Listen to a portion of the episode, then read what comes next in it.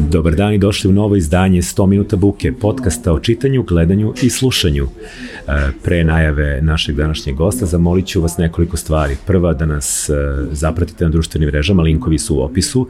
Zatim, da se pretplatite na naš kanal, takođe je link tu. I da nas podržite ukoliko ste u mogućnosti jednokratnim uplat, ove uplatama ili mesečnim pretplatama. Što se današnjeg gosta tiče, on apsolutno odgovara nazivu našeg podcasta, to jest pod naslovu o čitanju, gledanju i slušanju. S obzirom da je on osoba koju ste poslednjih 20 godina jako intenzivno i gledali i slušali, ali i čitali. U pitanju je e, čovek koga ste vratno, koga na prvu loptu prepoznajete e, kao hip-hop izvođača, kao jednog od vodećih umetnika na tom planu, ali kao pisca nekoliko knjiga, kao urednika u strip izdavaštvu i kao uticajnog kolumnistu dnevnog lista Danas. U pitanju je Marko Šelić Marčelo. Uživajte u epizodi.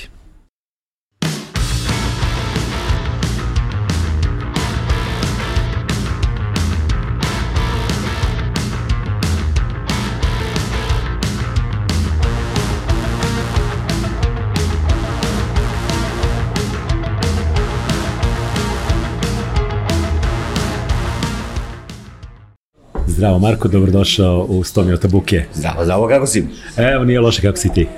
Ne loše je sasvim dobra reč, ja sam je potpuno usvojio vrlo tačno oslikava termin uh, Šta to znači? Nije loše, može i gore. To znači ne postoji nikakva naročito dobra vest, ali sreću ne ni loša. Aha, znači plutamo, plutamo negde između. Tako, da, da, tako.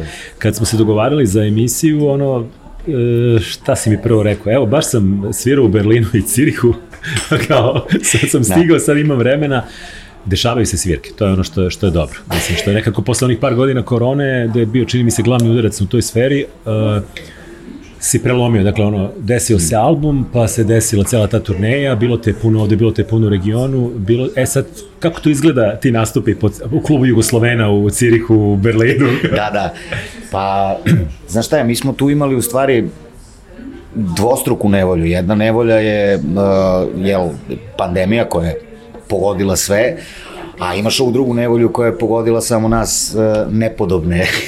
tako da, što bi rekao... Duplo golo, da. Tako je, što bi rekao Rade, uh, jedan od mojih najboljih drugara i član Aha. benda, kaže Raća, O, evo opet krećemo na našu turneju oko Srbije.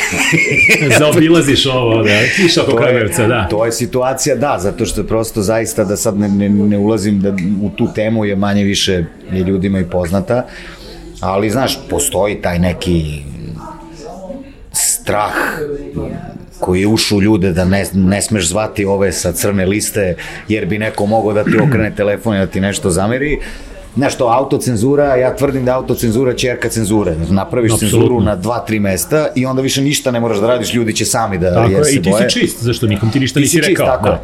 tako da, e, Elem, nazvan ovo što si me pitao, znači imali smo udružene te dve nevolje, sinergiju nevolja. Jasno. Ovaj, a onda se pandemija primirila i onda smo prosto probali da, da, da uradimo ono što se može. Dakle, vratili su u studio da, da, da dovršimo taj album, mislim dovršimo, u stvari mi smo samo jednu pesmu stigli da napravimo pre nego što se to desilo, pa ga nismo baš dovršavali, u suštini smo ga radili da, čitav. Da, da, pravili iz početka. Tako je, i onda sve, sve što dođe sa tima, to je osmišljavanje spotova, režiranje i snimanje, onda ti koncerti, a, i sve to nekako je onako imalo krunu da, u decembru prošle godine u MTS dvorani, to je, da kažeš, prvi naš koncert koji je zaista bio konceptualan kao što je konceptualan bio Čekaj, album, vrlo režiran. Je, je li sedela publika?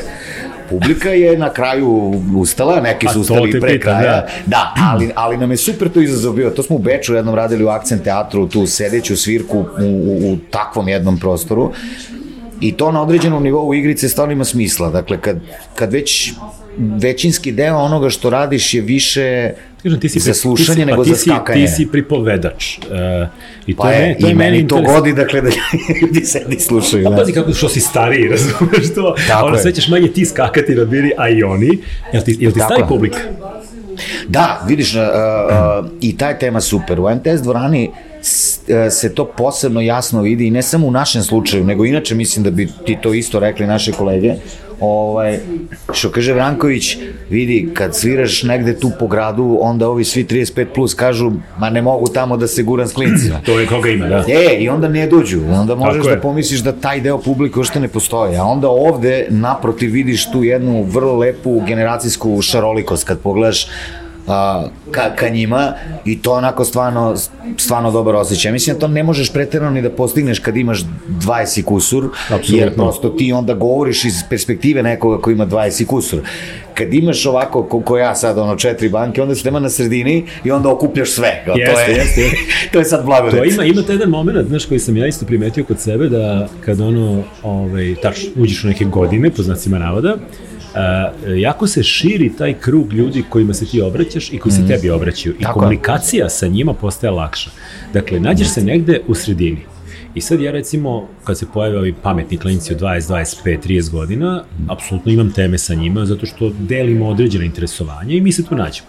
Ali komotno sednem i pričam sa čovekom od 70 godina, da. koji je, to je sad neko ko ima 70 godina, čoveče, pa taj je rođen 50 i neki. Pa taj znači, kao, mogu bude na Woodstocku, razumeš, ili i kao da sluša Dorse ili da sluša Sex Pistols, nije bitno. Da. Znači oni mogu regularno da uhvati sve to i da se nađemo kod Duran Duran negde. Mislim, da, da, da, početkom pa da, 80-ih, tako da... A s ovima to... mlađima samo je bitno da, da, ovaj, da ne komuniciraš putem Vibera, nego da im pišeš na Whatsapp, jer oni preziru Viber. Kada... E, vidiš, ništa Tamo sam kada to je za prepiske sa ujnama, tečama i, A što, i kućnim boje, savetom. Šta, ne razumem. Ne znam.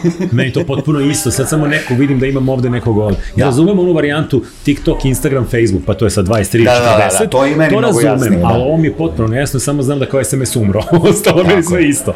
E, nazad na ovo što si me pitao, dakle, ovo sada uh, u Berlinu i u Cirihu, super je bilo, jer pre svega nije bila ista varijanta. U Berlinu smo svirali nešto vrlo nalik onom Tiny Desku, dakle, to je bila svirčica u knjižari. Aha. A, za malen broj ljudi koji su se prijavljivali u napred, onako vrlo, vrlo intimno, a dok je u Cirihu bila više uh, klasična ta klubska svirka u nekom prostoru kao što su neki ovi naši ovde u Cetinskoj, na primer. Znači recimo, to je 300, 400 ljudi? I manje, manje, to Aha. za 200 ljudi, Aha. ja mislim da ih je realno došlo stotinak, sto i nešto, ali, ali sasvim ali to, dovoljno. To je, a čekaj, u koji postavci ideš na takve koncerte? Koliko vas bude tu?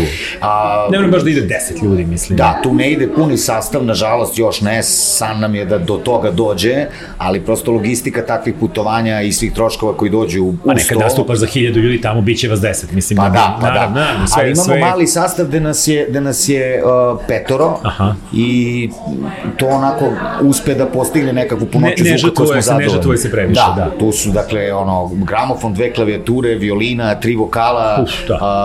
uh, to već, da. znaš... To zvuči, da. Da, Tako da eto, super, i lepo je, naravno tamo dođe, uh, što kažeš, XU ekipa, uh, i meni se do, dopada to, uh, tako isto i u Beču, to kad smo išli, znaš, mi imamo, moram da priznam, ponekad smo žrtve te predrasude, da ti svi ljudi što su otišli preko, svi idu na, na cajke, što bi rekle komšije. A to je nekad važilo, ali ja mislim da e, da se već u 90-ih to promenilo. Da, da, da. U stvari, znaš šta, moj zaključak je da je to procentualno potpuno isto kao ovde.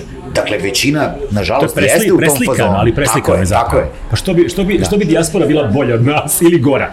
Tako je. Znaš. Či znači, većinski to jeste opredeljeno tako, okay. ali postoji manjina koju zanima ovo nešto drugo, tako. kao što i ovde to zanima manjinu, da se ne lažemo, ali ta manjina postoji i treba je održavati, pa treba, je, treba je hraniti sadržaj. Tako, tako je, da. da. Pa ne znam, da... mislim na kraju krajeva ne, neko gleda i te pozorišne trupe koje ide odavde, izvode predstave po, i po, po Kanadi, po Americi, po Evropi i Australiji, tako da to definitivno ima publiku. Tako Jest. da, de, znači dešavaju se te stvari, to mi je drago da čujem i to je ono sad, Tako je. ok, završen je oficijalni deo, kad sad podvučeš crtu, evo, prošlo je koliko, godinu i pod skoro od izlaska albuma. Tako da. Mislim, meni je isto interesantan to, taj moment, ja kažem, da, da, li, da li smo stvarno matori kad još razmišljamo o albumu? Kao, Sigurno. kao celini. I Sigurno. da li je to u stvari jedan ono wrestle, da, da u stvari svih, svih nas koji pratimo muziku jako dugo i svih vas koji ste da kažem, krenuli u neko ipak koliko toliko analogno vreme. Mm -hmm. da li još uvijek imate taj sentimentalni odnos prema, prema zbirci pesama? Nije bitan medij na kome se to nalazi, dakle to može da bude da izađe na Spotify-u, a može se i da izdaje LP ploča, dakle mm -hmm. bukvalno raspon 100 godina.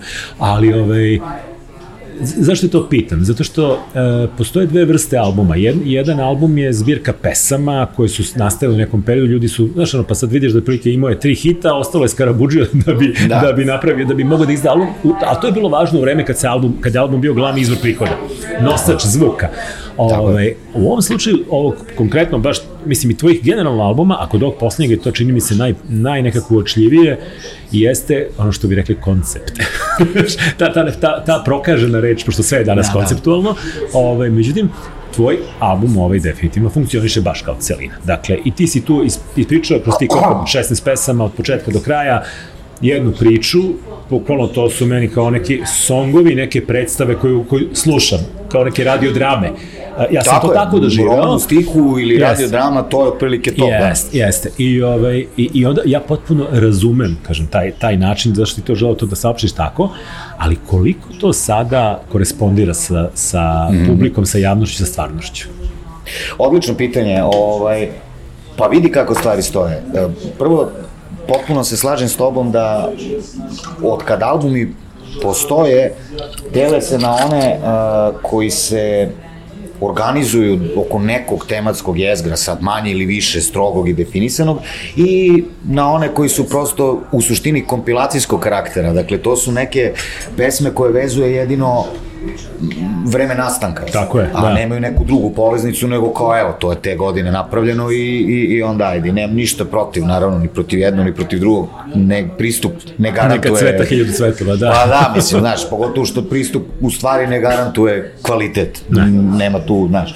Ovaj, a mi smo uh, nekako da kažem organski stigli do, do ove tačke gde to što se naziva konceptualnim albumom treba napraviti jer smo zapazili da su u stvari neke od pesama tih ranih koje su možda na najdraže publici upravo te pripovedne, te storytell yes, pesme yes, yes. i onda kao šta ti je sledeći korak, aj napravimo da čitav album bude storytell, to zvuči odlično s aspekta izazova, a ne zvuči odlično s ovog drugog aspekta o kome pitaš, a to je imali album kao takav da. danas uopšte smisla.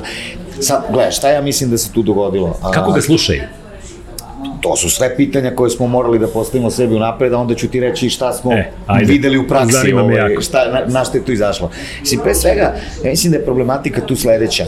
Očigledno je ideja o, o albumima kao takvima bila vrlo vezana za, za postojanje no, e, nosača zvuka. Dakle, ka, kad fizički, to, fizički. Tako, tako, da, kad to, pardon, kad to kreće, onog trenutka, dakle, kad postoji a, nosaš zvuka na koji album može da stane i onda ti ono 50-ih to, to počinje.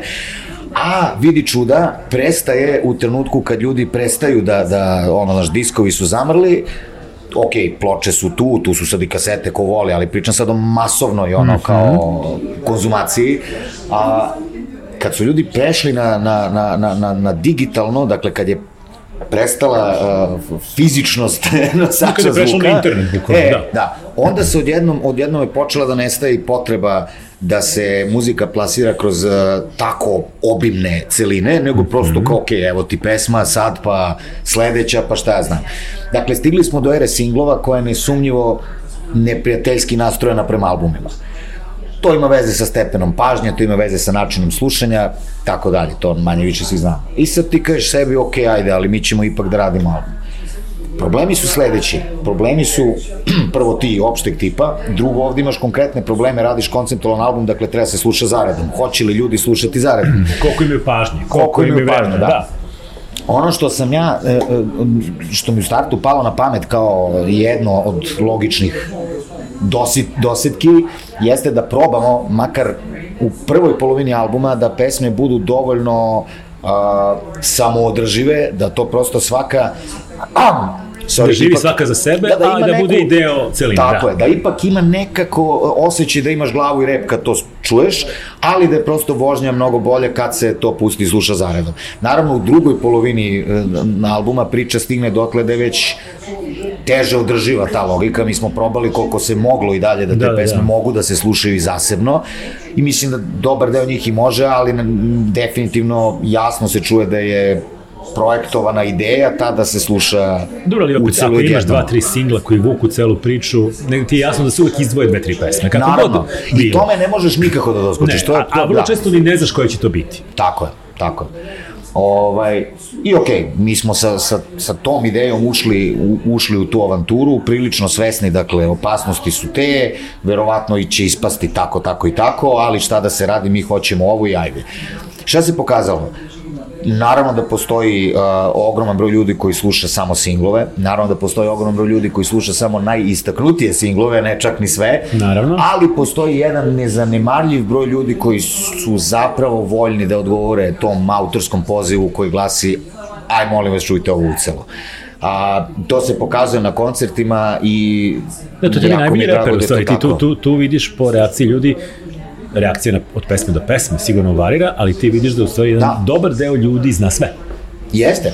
Si dobro, i to je sad, ok, to je ta tvoja naj, naj ono, zakletija publika, naravno da je u tom slučaju tako, ali vidiš, mislim, bilo je super zato što je ovde taj JBG očigledno bio noseći singl, tako je ispalo, i onda vidiš po komentarima ljudi koji ti sretnu na ulici, tačno, tačno znaš ko je šta slušao, jer o, ovi hvale pesmu, a ovi hvale album, dakle, nema nikakve sumnje, znaš, kao, ko, ko je koja kategorija publike. Ko je ona, tako je. Ali kažem ti, znaš, ono, sve na kraju dana, sve, naravno, sve to ide, sve to ide u rok službe, igrica je takva, i ja mislim da je ovo vrlo dobro prošlo s obzirom na to da je igrica tačno takva i da, nećeš da, da, je ti da. promeniti sad ovim ne, izdanjem ne. sigurno. Prema tome, znaš. Ne, ali mislim da nije ni ideja da je promeniš prosto. Ti nije, si odigrao na svoj način, isprobao si nešto i to je okej, okay, ali na kraju si zadovoljan, to, što, to je najvažnije. I više nego zadovoljan, iskreno meni se čini da sada evo kad polako razmišljam o tome što, kako sledeći album treba da izgleda, još nisam sasvim siguran, imam nekoliko ideja između kojih ono vagam ili ti važem, kako to zapravo taj glagol glasi, ali nikad ga tako nećemo izgovoriti,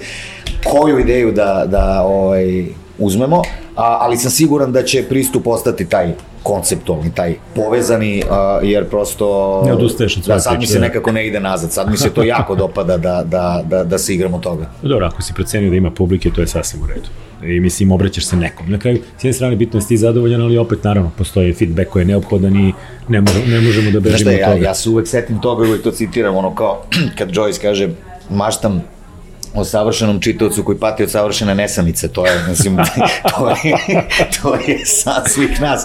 I tih ljudi zaista ima sad, naravno, kažem, to je, to, to, to je jedan srazmerno mali deo publike e, kod, kod svih autora i autorki, mislim da je to tako, budimo pošteni, i vrlo je malo tih tvojih savršenih sagovornika i sagovornica, ali to ne znači da su ovi drugi manje ono, manje vredni, nego naravno, prosto naravno, naravno. oni ne žele da, to ti ko kad nekog upoznaš na žurci, ne želi da sluša sve što imaš da kažeš, ali ima dve, tri teme gde se vi nađete. Tako je. Tako, tako je s pesmama, tako, tako, je s romanima, pa, tako je s predstavama. Malo ljudi ćeš se naći oko svega, mislim, tako to, redki su i dragoceni. Upravo. E, O, ono što me, što bih sad volao da malo ono kao uradimo jedno premotavanje na početak, to sad, to, to, to smo negde uspostavili kao... Aha, Rewind Selecta ka, Pa moramo malo, razumeš, zato što ovaj, rekao sam ti na početku, ono, pre nego što su uključile kamere i mikrofoni, da nekako volimo tu neku finu i, i kvalitetnu demistifikaciju sa ciljem da objasnimo ljudima kako ovaj, ste svi vi koji ste nešto postigli, napravili od svog života zapravo krenuli kao i svi ostali. Dakle, mm. to nije bilo, niko tu nije rođen sa nekom zlatnom kašikom i specijalnim privilegijama, čak drugačije da kažem, da ne kažemo, čak da pače, što bi rekli. Da pače, da, da, da. ovaj, Evo, ti si, ti si ovaj, gledao sam, gledao sam na Wikipediji ovaj, o, o tvom rodnom gradu u Paraćinu i ovaj, ima ispod lista znamenitih paraćinaca. Šta se ti smeješ kad pričaš o to? ima lista znamenitih paraćinaca gde Tako. tebe nema, razumeš? I onda sam teo da te pitam kako te... Stvarno? Da, ima svih mogućih nekih generala, ovih, onih, tebe A, pa nisu stavili. to znači da je neko, neko editovo u poslednje neko vremena. Neko editovo ko, ko te verovatno ovaj, ne ceni previše. Da, da. Tako da ovaj, to mi je bilo jako o, slatko. Dobro, to je, mislim. Jako slatko ovaj, da pročitam. Ali nekako je dosta, dosta sve to nekako ono zaparloženo i staro, znači neki update mm. tu zaista fali. Ove, ovaj, ti si nedavno napunio 40 godina. Znači, pre 40 godina si rođen u Paraćinu. Ono što, što, što, pazi, nisam bio u Paraćinu, ono, zezali smo se da jedina asocijacija mi je bila fa fabrika Paraćinka Paraćina, ovaj, sa čuvenim žvazbuka žvakama koje su bile hit mog detinjstva. Ovaj, e, I kako beše, konkurentski grad je Ćuprija, ali tako? Pa da, uvek, to, to, to, kažem ti, uvek Manchester i Liverpool, jeste, jeste, jeste, jeste. E sad, uh, teško je naravno porediti sve to, i, ali ok, ti si rođen početkom 80-ih ovaj, mm. u, u Paraćinu, kako je Paraćin tada izgledao? P tvoje neke prve impresije, to naravno sve, kad si mali sve delo je veliko. I, i sve delo je drugačije nego posle kad, kad porasteš pa se sve smanji oko tebe. I ljudi i roditelji i, i, i, i naravno grad, ali ka, ka, kakav, je, kakav je bio Paraćin kao mesto za odrastanje do, ajde da kažemo, to neko koliko toliko srećno vreme do raspada Jugoslavije. Dakle, mm. ti, ti krećeš u školu neke 1990. Taj period do polaska u školu, kako ga pamtiš? Da li ideš u vrtić, ko te čuva, gde se igraš? Da, da, da. Ko, kako to izgleda tamo? Pa znaš šta, uh,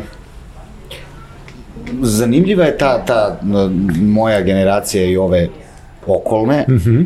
To je, uh, i malo se i bavim sad u, u, u novom romanu tim, tim vremenom, kao, znaš, to je sad ono vreme gde kao nema više Tita, a, jo, a još, a još I nije počeo Tito, I posle Tita Tito, da, da, da.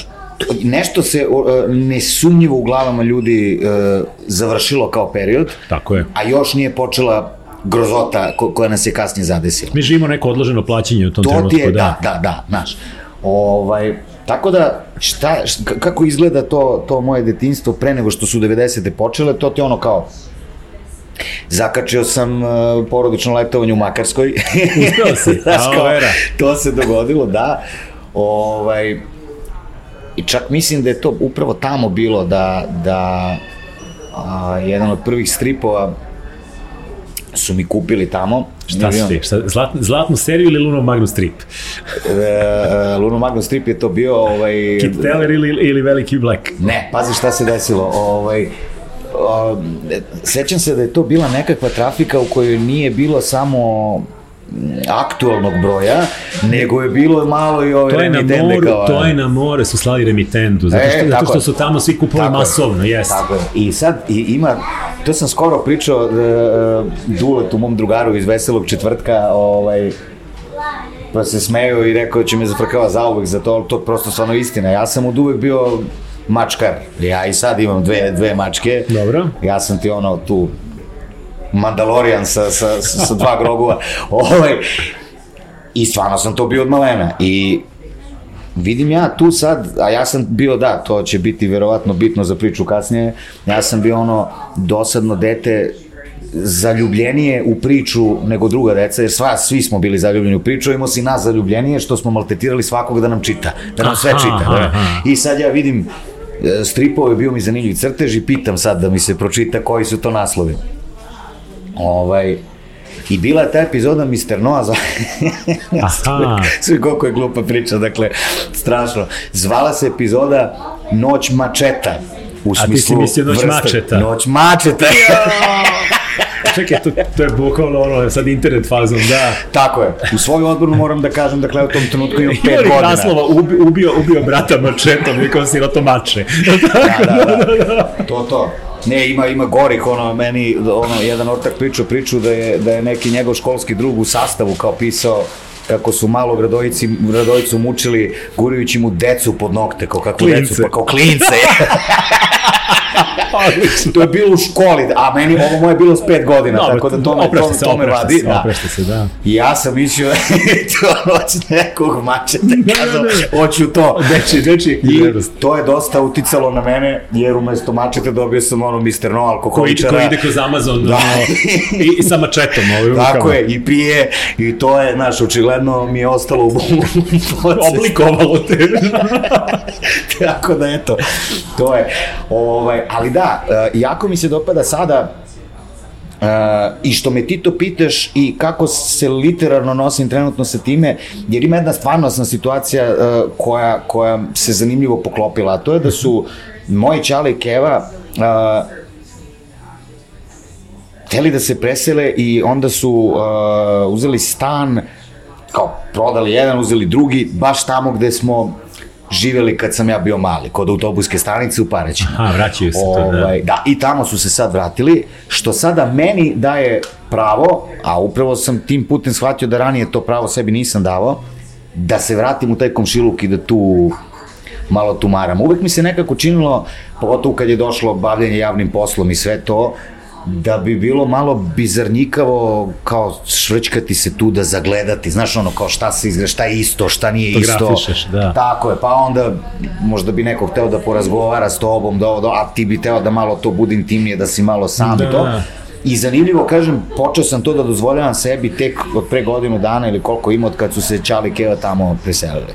Pritom, noću u malim gradovima u našoj zemlji stvarno je onako grad duhova, gde nema nikoga i ti stvarno Prasno, imaš da. utisak da si ono... Posljednji čovjek na, na zemlji, da. Da, da, da, ti si ono, bukvalno... Omega man. Bestelesno, ono, Aha. entitet bestelesni da, koji da, da. tumara ta, ono, kroz sobstvenu prošlost A, sve je freeze frame jer nema nikoga. Ono, a se kao... nije promenilo mnogo u stvari. Pa naravno zanimljivo je, znaš, ono, pronađi razlike, kao ima, ima šta jeste, ima šta nije, mnogo toga jeste, ali opet i to, i to gde jeste, kako ti kažem, a ti sedneš i gledaš u to što se promenilo i opet te puca slika kako je to, kako je to nekada bilo. Preklapaju se nekad i sad, Ove, verovatno, da. Tako je, znaš, ono, kao taj, ta, ta naša uh, uh, ideja da je moguće da se, da se m, upišemo u, u, u, u, u prostor, uh, gde to ima kod Semezdina, u, u ovome uh, crvenoj bandani. U meme za crvena bandana, e, da, da. Da, da, ta, dakle, A to mhm. naravno izgleda da nije tako, ono, prostor nas ne pamti. Da, da, da, mi ga pamtimo, ali nas ne. Mi da. smo tu evidentno uljezi i onda, znaš, kažem ti, zanimljivo mi je sada to, to analiza, ali ne samo prostora, nego šta su ljudi postali umeđu vremenu, kako izgleda stvarnost, sretneš nekog komšiju ili komšinicu koji su su onako već u ozbiljnim godinama ljudi, i drago ti je što ih vidiš, njima je drago što vide tebe, ali negde u glavi se pitaš kao, a kako ovih 20 godina izgleda njima koji su odavde posmatrali tih 20 godina i sve što se da, da desilo da, u društvu da, i tako da, dalje. Da, da. Ali sad ono ovako ide raspričavanje kad imamo 100 minuta. Ovaj ti si me u stvari pitao kako kako izgleda to prvo sećanje, a Kako, gde si igrao, recimo? Da, da, da. De, da. Gde, uh, to, ili imaš ispred zgrade neko igralište? Kako to izgleda tamo? U, to, to sad ne bi da, da, ne bi da spojlujem kao sadržaj, šta, sam, šta ću sve od toga da unesem. Da. da. Mislim, dobro, dajem neki sitan, sitan nije, mali teaser. Nije, nije to, nije roman zapravo suštinski o tome, pa, pa onda mogu da ne, da pričam, naravno. ovaj, fokus je na nečemu drugom.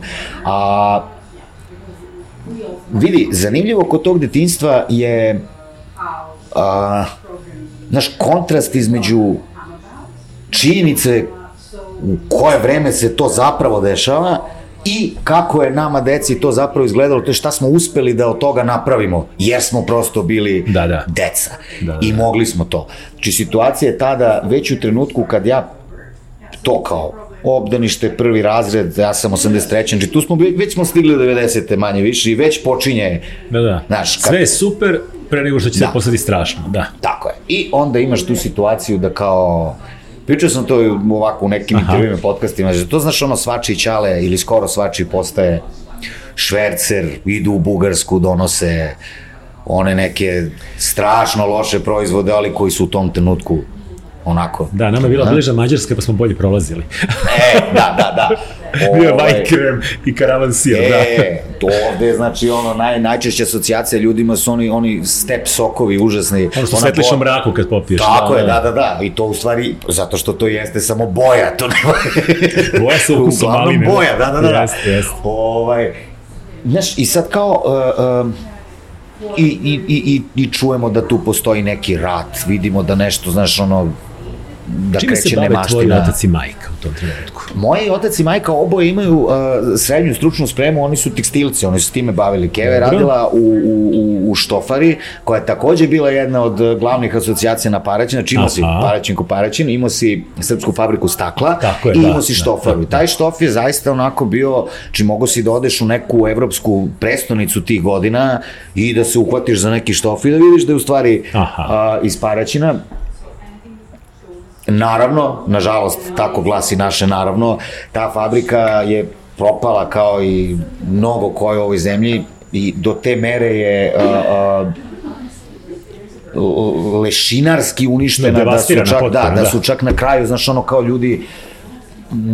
krali, ne znam, rukohvate sa, sa, sa slavina, dakle, ta, taj nivo potpune, potpune propasti. A otac šta je on radio? A Čale je radio, dakle, u, u ovome Inos se zvala ta firma u Varvarinu, mm -hmm. ovaj, pa je onda prešao na, na, na, na privatno, bavio se tim sekundarnim sirovinama, ovaj, to su u stvari bili nekakvi materijali koji u velikim pogonima služe da ljudi čiste ruke.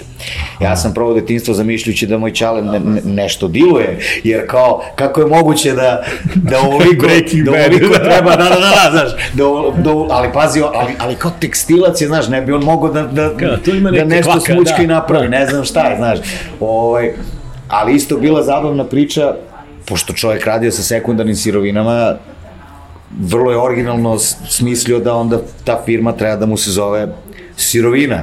I sad ja provodim detinstvo, zamisli ja provodiš detinstvo tako što slušaš svog oca stalno, kako razgovara s nekim ljudima telefonom, tako što kaže, dobar dan Šelić, ovde sirovina, jako ne, ja, ne, ne, ne.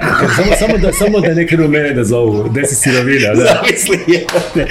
Dakle, da, ali zez na stranu i sad, znaš, kao, dolaze te 90. gde, gde ok, kao Keva ostaje bez posla, Ćale pokušava da nešto napravi s time dok još može, sve to naravno ide mnogo, mnogo kilavije nego što je išlo dok je, dok je Juga mm -hmm. postojala. I sad, a mi kao to, znaš, kao klinci, uh, potpuno zaljubljeni u, u, u, u, u pop kulturu, dakle u filmove, u stripove. Ja, sad, sad je to moje naš... sledeće pitanje. E, kako, se, kako dolaziš do toga? Mm. Dakle, ja, mislim, ok, dru, znaš, Beograd nekako bogatije okruženje, pa je bio problem, znaš, kao, naravno što ako si malo alternativnije orijentisan, sećam se ono, uh, danima čekaš u lokalnoj CD klubu da se vrati album, jedan jedini album benda da. koji, koji voliš, da bi ti mogo da ga onda, da ti ga drugar koji ima stub presnimi na kasetu. Tako da. A, ovaj, i sad, Ali ovo što ti ja pričam je bilo još pre toga, ovo kao mi sad imamo 7-8 godina, 9, 10, još nije došla muzika, ili pomalo da, samo, okay, ali tu više su bili filmovi, crtači, stripovi. Da, da, okay. da, da, da, ali znači pratiš, ok, posredstvom televizije, tako, bioskop lokalni, koji je vjerojatno tad radio i vrteli se filmovi, bilo je, mislim, svaki grad u Srbiji imao mislim, fucking dom kulture, koji je bio aktivan i koji je ono jedno od najvećih zločina, čini mi se, koji smo ovde sproveli uništenje tih svih domova Tako kulture, je. jer to su mogli da budu bukvalno ono mala stecišta, ono, bukvalno održavaoci plamena po pa tim da. manjim mestima, ali za to... perverzne ljude koji žele da Tako se... Je, koji žele da se obrazuju, edukuju, zabave kvalitetno i to je tu ša, šaku jada. Tako je. O, ali pošto nisu glasači, onda nije važno. Onda ne moraju ni da postoje, neki izumruju oni da i njihove potrebe I da, za kulturu. I da, odu, i da odu. Ove, tako da, ove, da, ja sam teo ti pitam, ka, ako napravimo mali sad pomak i sad kaže dođemo do tebe koji recimo upisuješ srednju školu, e, šta upisuješ? Upisujem gimnaziju uh, i to, uh, ovo će biti iznenađujuće, Aha. upisujem prirodno-matematički smer, a ne ovaj, društveni, jezički. da to bilo, da? Ovaj, da, a iskreno to nije bilo zato što, što nisam znao šta bih da budem kad porastem, mm -hmm. nego baš zato što jesam znao, pričat ću ti posle o tome da, kad sam ja to još odlučio, nego sam bio iz fazona, mi, u stvari mi smo imali koliko se sećam, to je bio jedan prijemni, nisi ti imao različit prijemni za smer, bar neko od nas, nego si onda mogo da... Onda biraš posle. Ako si prosto, ako si, si prošao, šta da. Aha. I ja mislim da sam ja stao prosto u onaj red gde sam poznavao više ljudi.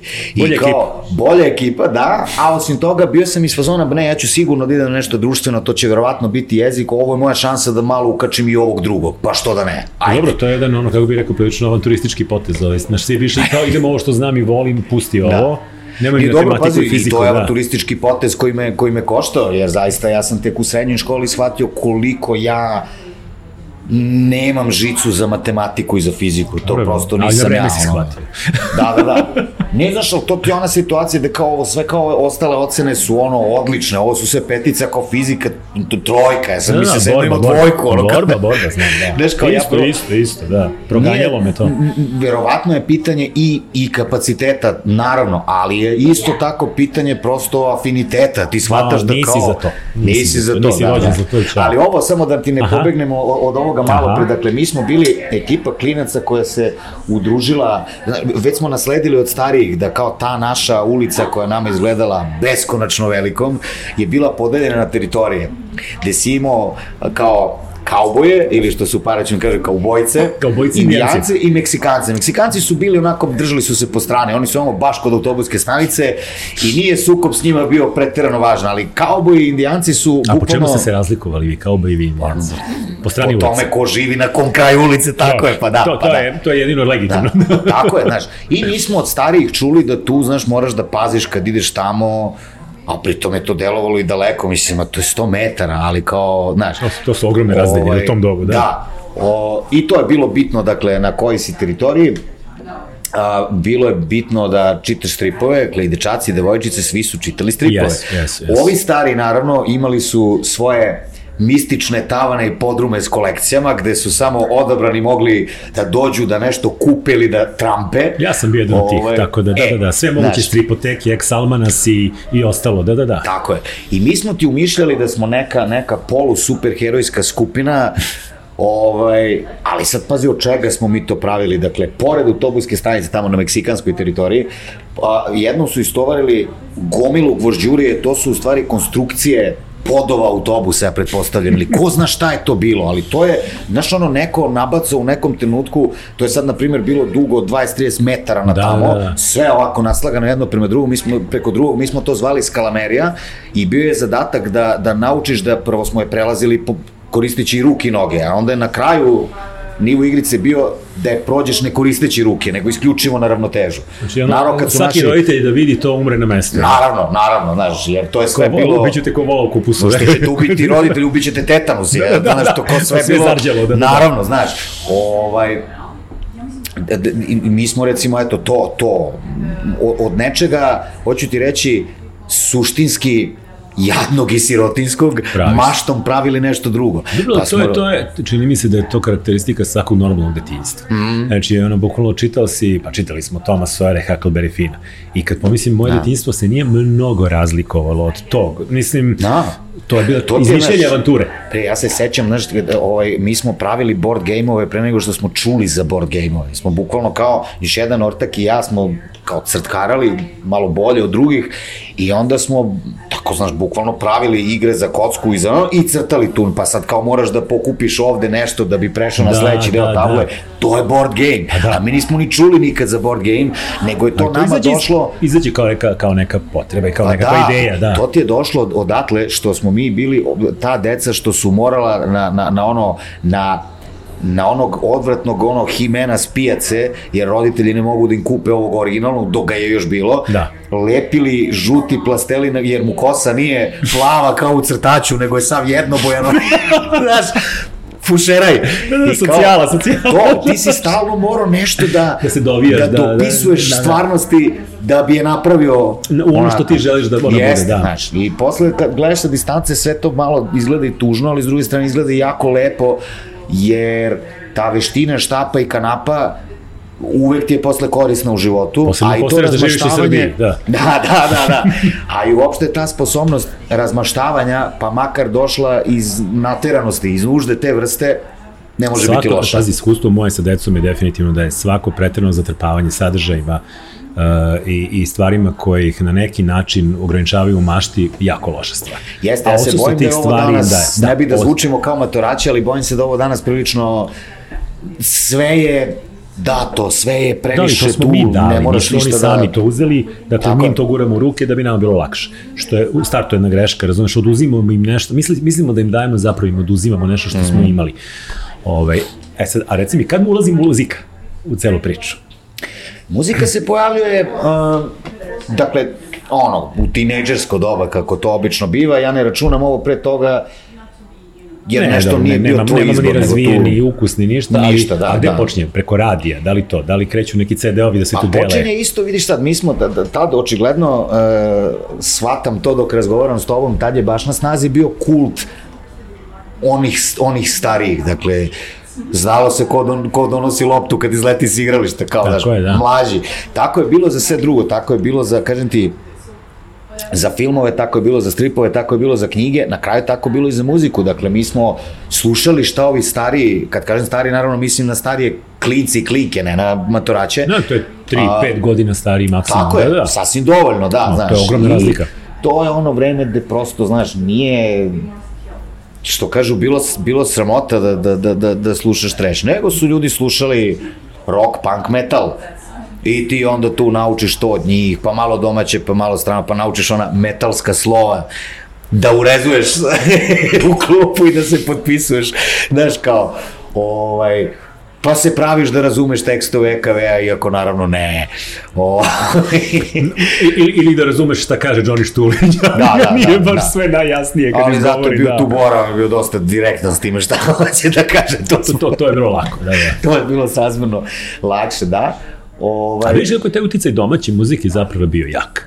Mm. Ti si imao, mislim kako je rekao, ti malo kad pročeškaš po inostranstvu, realno, znaš, odeš u Grčku, piči samo grčka muzika u Italiji, znaš, da. mi smo ovde imali jedno i drugo, ok, ali opet nekako, čini mi se da je to, to nakupljeno u Jugoslaviji zaista bilo moćno. Mm, I, mm. znaš, ono, ta, ta ono, kažem, ono, jeste, mit je bio ono četvrtoj vojnoj sili što smo, što smo imali, ali reko, što se tiče muzike, boga mi nismo bili tako loši.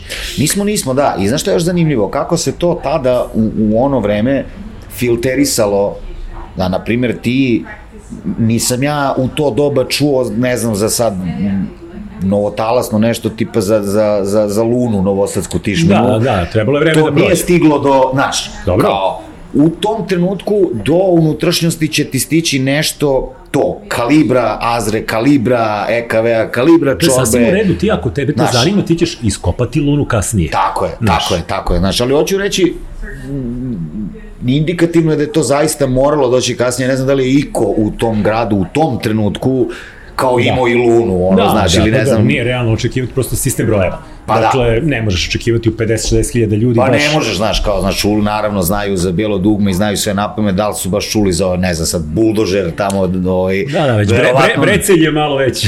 znaš, ali mislim, ok, ispostavlja se da ti to ipak daje neku dobru to je basa, startnu to je poziciju, basa, da. da, za kasnije, znaš, tako da, to je, i onda naravno, stripovi i filmovi, a onda i knjige ti daju jedan znaš, ne samo onako pop kulturni svetonazor, nego ti daju, ima tu, boga mi, nečeg, nečeg ideološkog. Znaš kako je to bilo neko vreme, ono, svi ti junaci su nešto bili pravdoljubivi, nešto, neki kodeks Jest, jest, časti jest, jest, poštenja, da, i poštenja da. se, da, znaš, u, u, u, u kako ugrađivo u Kako to lepo idealistički stvari, da.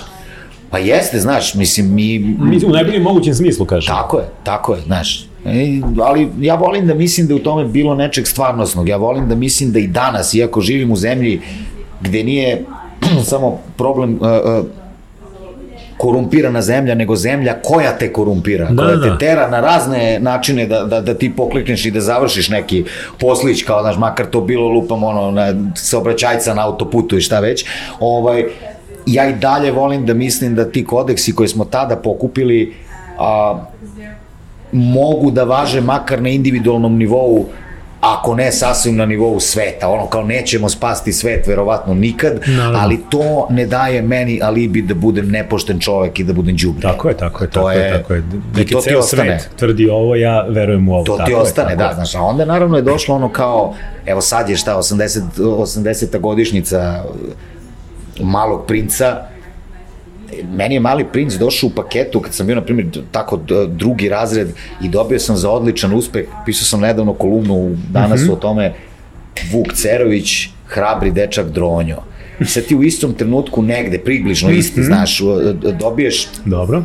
malog princa i dobiješ dronju, uh, dronju da Ja mislim, mislim, zašto ti to govorim? Mene danas često umeju da pitaju, znaš, kao, kao ili ti, ti mnogo dobro stojiš sa sposobnošću saosećanja, ili imaš neku strašnu traumu, jer ti kroz svoje pisanje ozbiljno umeš da uđeš u taj moment, ono, kao, da, da, da. a onda ja objašnjam da kao, imao sam traumu, ali je literarna, ono kao, šta se tom, tom tamo malcu desi u tom romanu, ti to, da, a to kao dečija knjiga. Da, da, da, da. I ti ja sad vidim, ja sam je nedavno proč, pročito ponovo. Kako izgleda sad? Ne, iz ugla odraslog ti vidiš da, da, da, da je pisac zapravo vrlo dozirao užas računajući s time da će to čitati deca. Ali dozirao u odnosu na to koji užas ja sad mogu da podnesem. Tako je. Tad sa osam godina, ja sam bio na foru ali zašto ovo rade ovom detetu, svet je zao, da, znaš, da. i onda toliko mi ga je bilo žao i toliko sam, znaš, a, i ostalo je to u meni do danas, taj refleks kad nešto gledam ili čitam, da imaš onaj moment na stolici, ovako ruku, da hoćeš da uđeš u priču i da reaguješ, da kao, da, da, da, da, da učiniš nešto da se da, ovo... Da vikneš onome, pazi.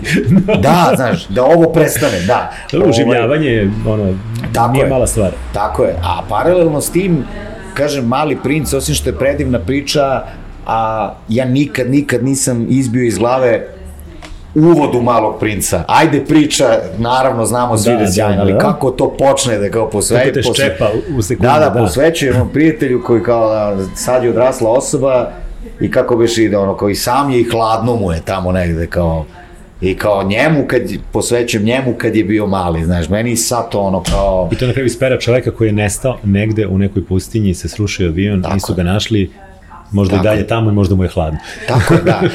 I znaš, zašto ja volim da ispričam o tome? Zato što prosto a, potpuno je druga priča kasnije kad si ti stvarno krenuo da se formiraš i tvoj ukus i sad da pričamo o tome ono kako mi uradio Baudelaire, lako ćemo to ovo je zapravo bilo mnogo ranije, ovo imalo veze sa, sa tobom, tako je, formativna po tebe kao osobu, da. a ne nužno po tebe kao autora, niti po tvoj, tvoj ukus I tebe kao osobe proizilazi sve ostalo. I ti tako. autor si samo produžetak tebe kao osobe, naravno. E su biblioteke bile Nemam ja produžetak, ja sam uvek kratak, ali, ali hvala ti. A, u bibliote... meni, recimo, meni, meni institucija biblioteke bila užasno važna. Jer kad si klinac, znaš, neće baš da ti, prvo, nije bilo baš tako ono, kupovine kao danas. Nije se trošilo, nije se kupovalo, nije se skupljalo toliko stvari. I kao, ako hoćeš teš knjigu, evo ti je članska karta, idi brati u biblioteku, iznajmi, čitaj, vrati što je prilično zdrav koncept, moram da priznam, jer ne mm. dovodi do gomilanja stvari i kao taj neki share postoji kao svi, nas tako 50 čita jednu knjigu, zašto da ne? Mislim, to za, kao iz da vaša možda nije tako dobro danas, ali, ali, ali bože moj, mislim, iz ovoj zemlji svakako ono kao, ne, nema mnogo vajda od države od, otkupa, tako da, okej. Okay. Ali recimo, znaš, meni ja dobar kao čitalac, mm -hmm. zato što meni kad god primetim da mi neko nije vratio knjigu i više ne mogu da setim koji, odem pa kupim opet. Da, tako da. Živio ti kao čitalac. Ima i toga, ne brini. Ali recimo, E, jel si imao neku dobru biblioteku tamo koju si išao i uzimao knjige? Pa, bila je dobra samim tim što nije bilo druge, dakle nisam Aha, imao neki... Nisi imao neki izbor, pa dobro, da. Nisam Mislim, mogu da, da ja sam bio uslovljen lokalno. Dakle, nisu, mm. mene, nisu mene puštali da idem u Narodnu biblioteku da uzimam knjige, da, da, da. nego sam tu na Hadži Popovcu uzimao u nekoj maloj. Ali kao, eto, ona je meni izgledala ogromno mm. i posebno. Tako, tako da, je, ovaj, tako verujem da i tebi to bilo, jer kao naš, naš, naš mami svake nelje kupite mi novu knjigu. Mm. Nema šanse. Tako je.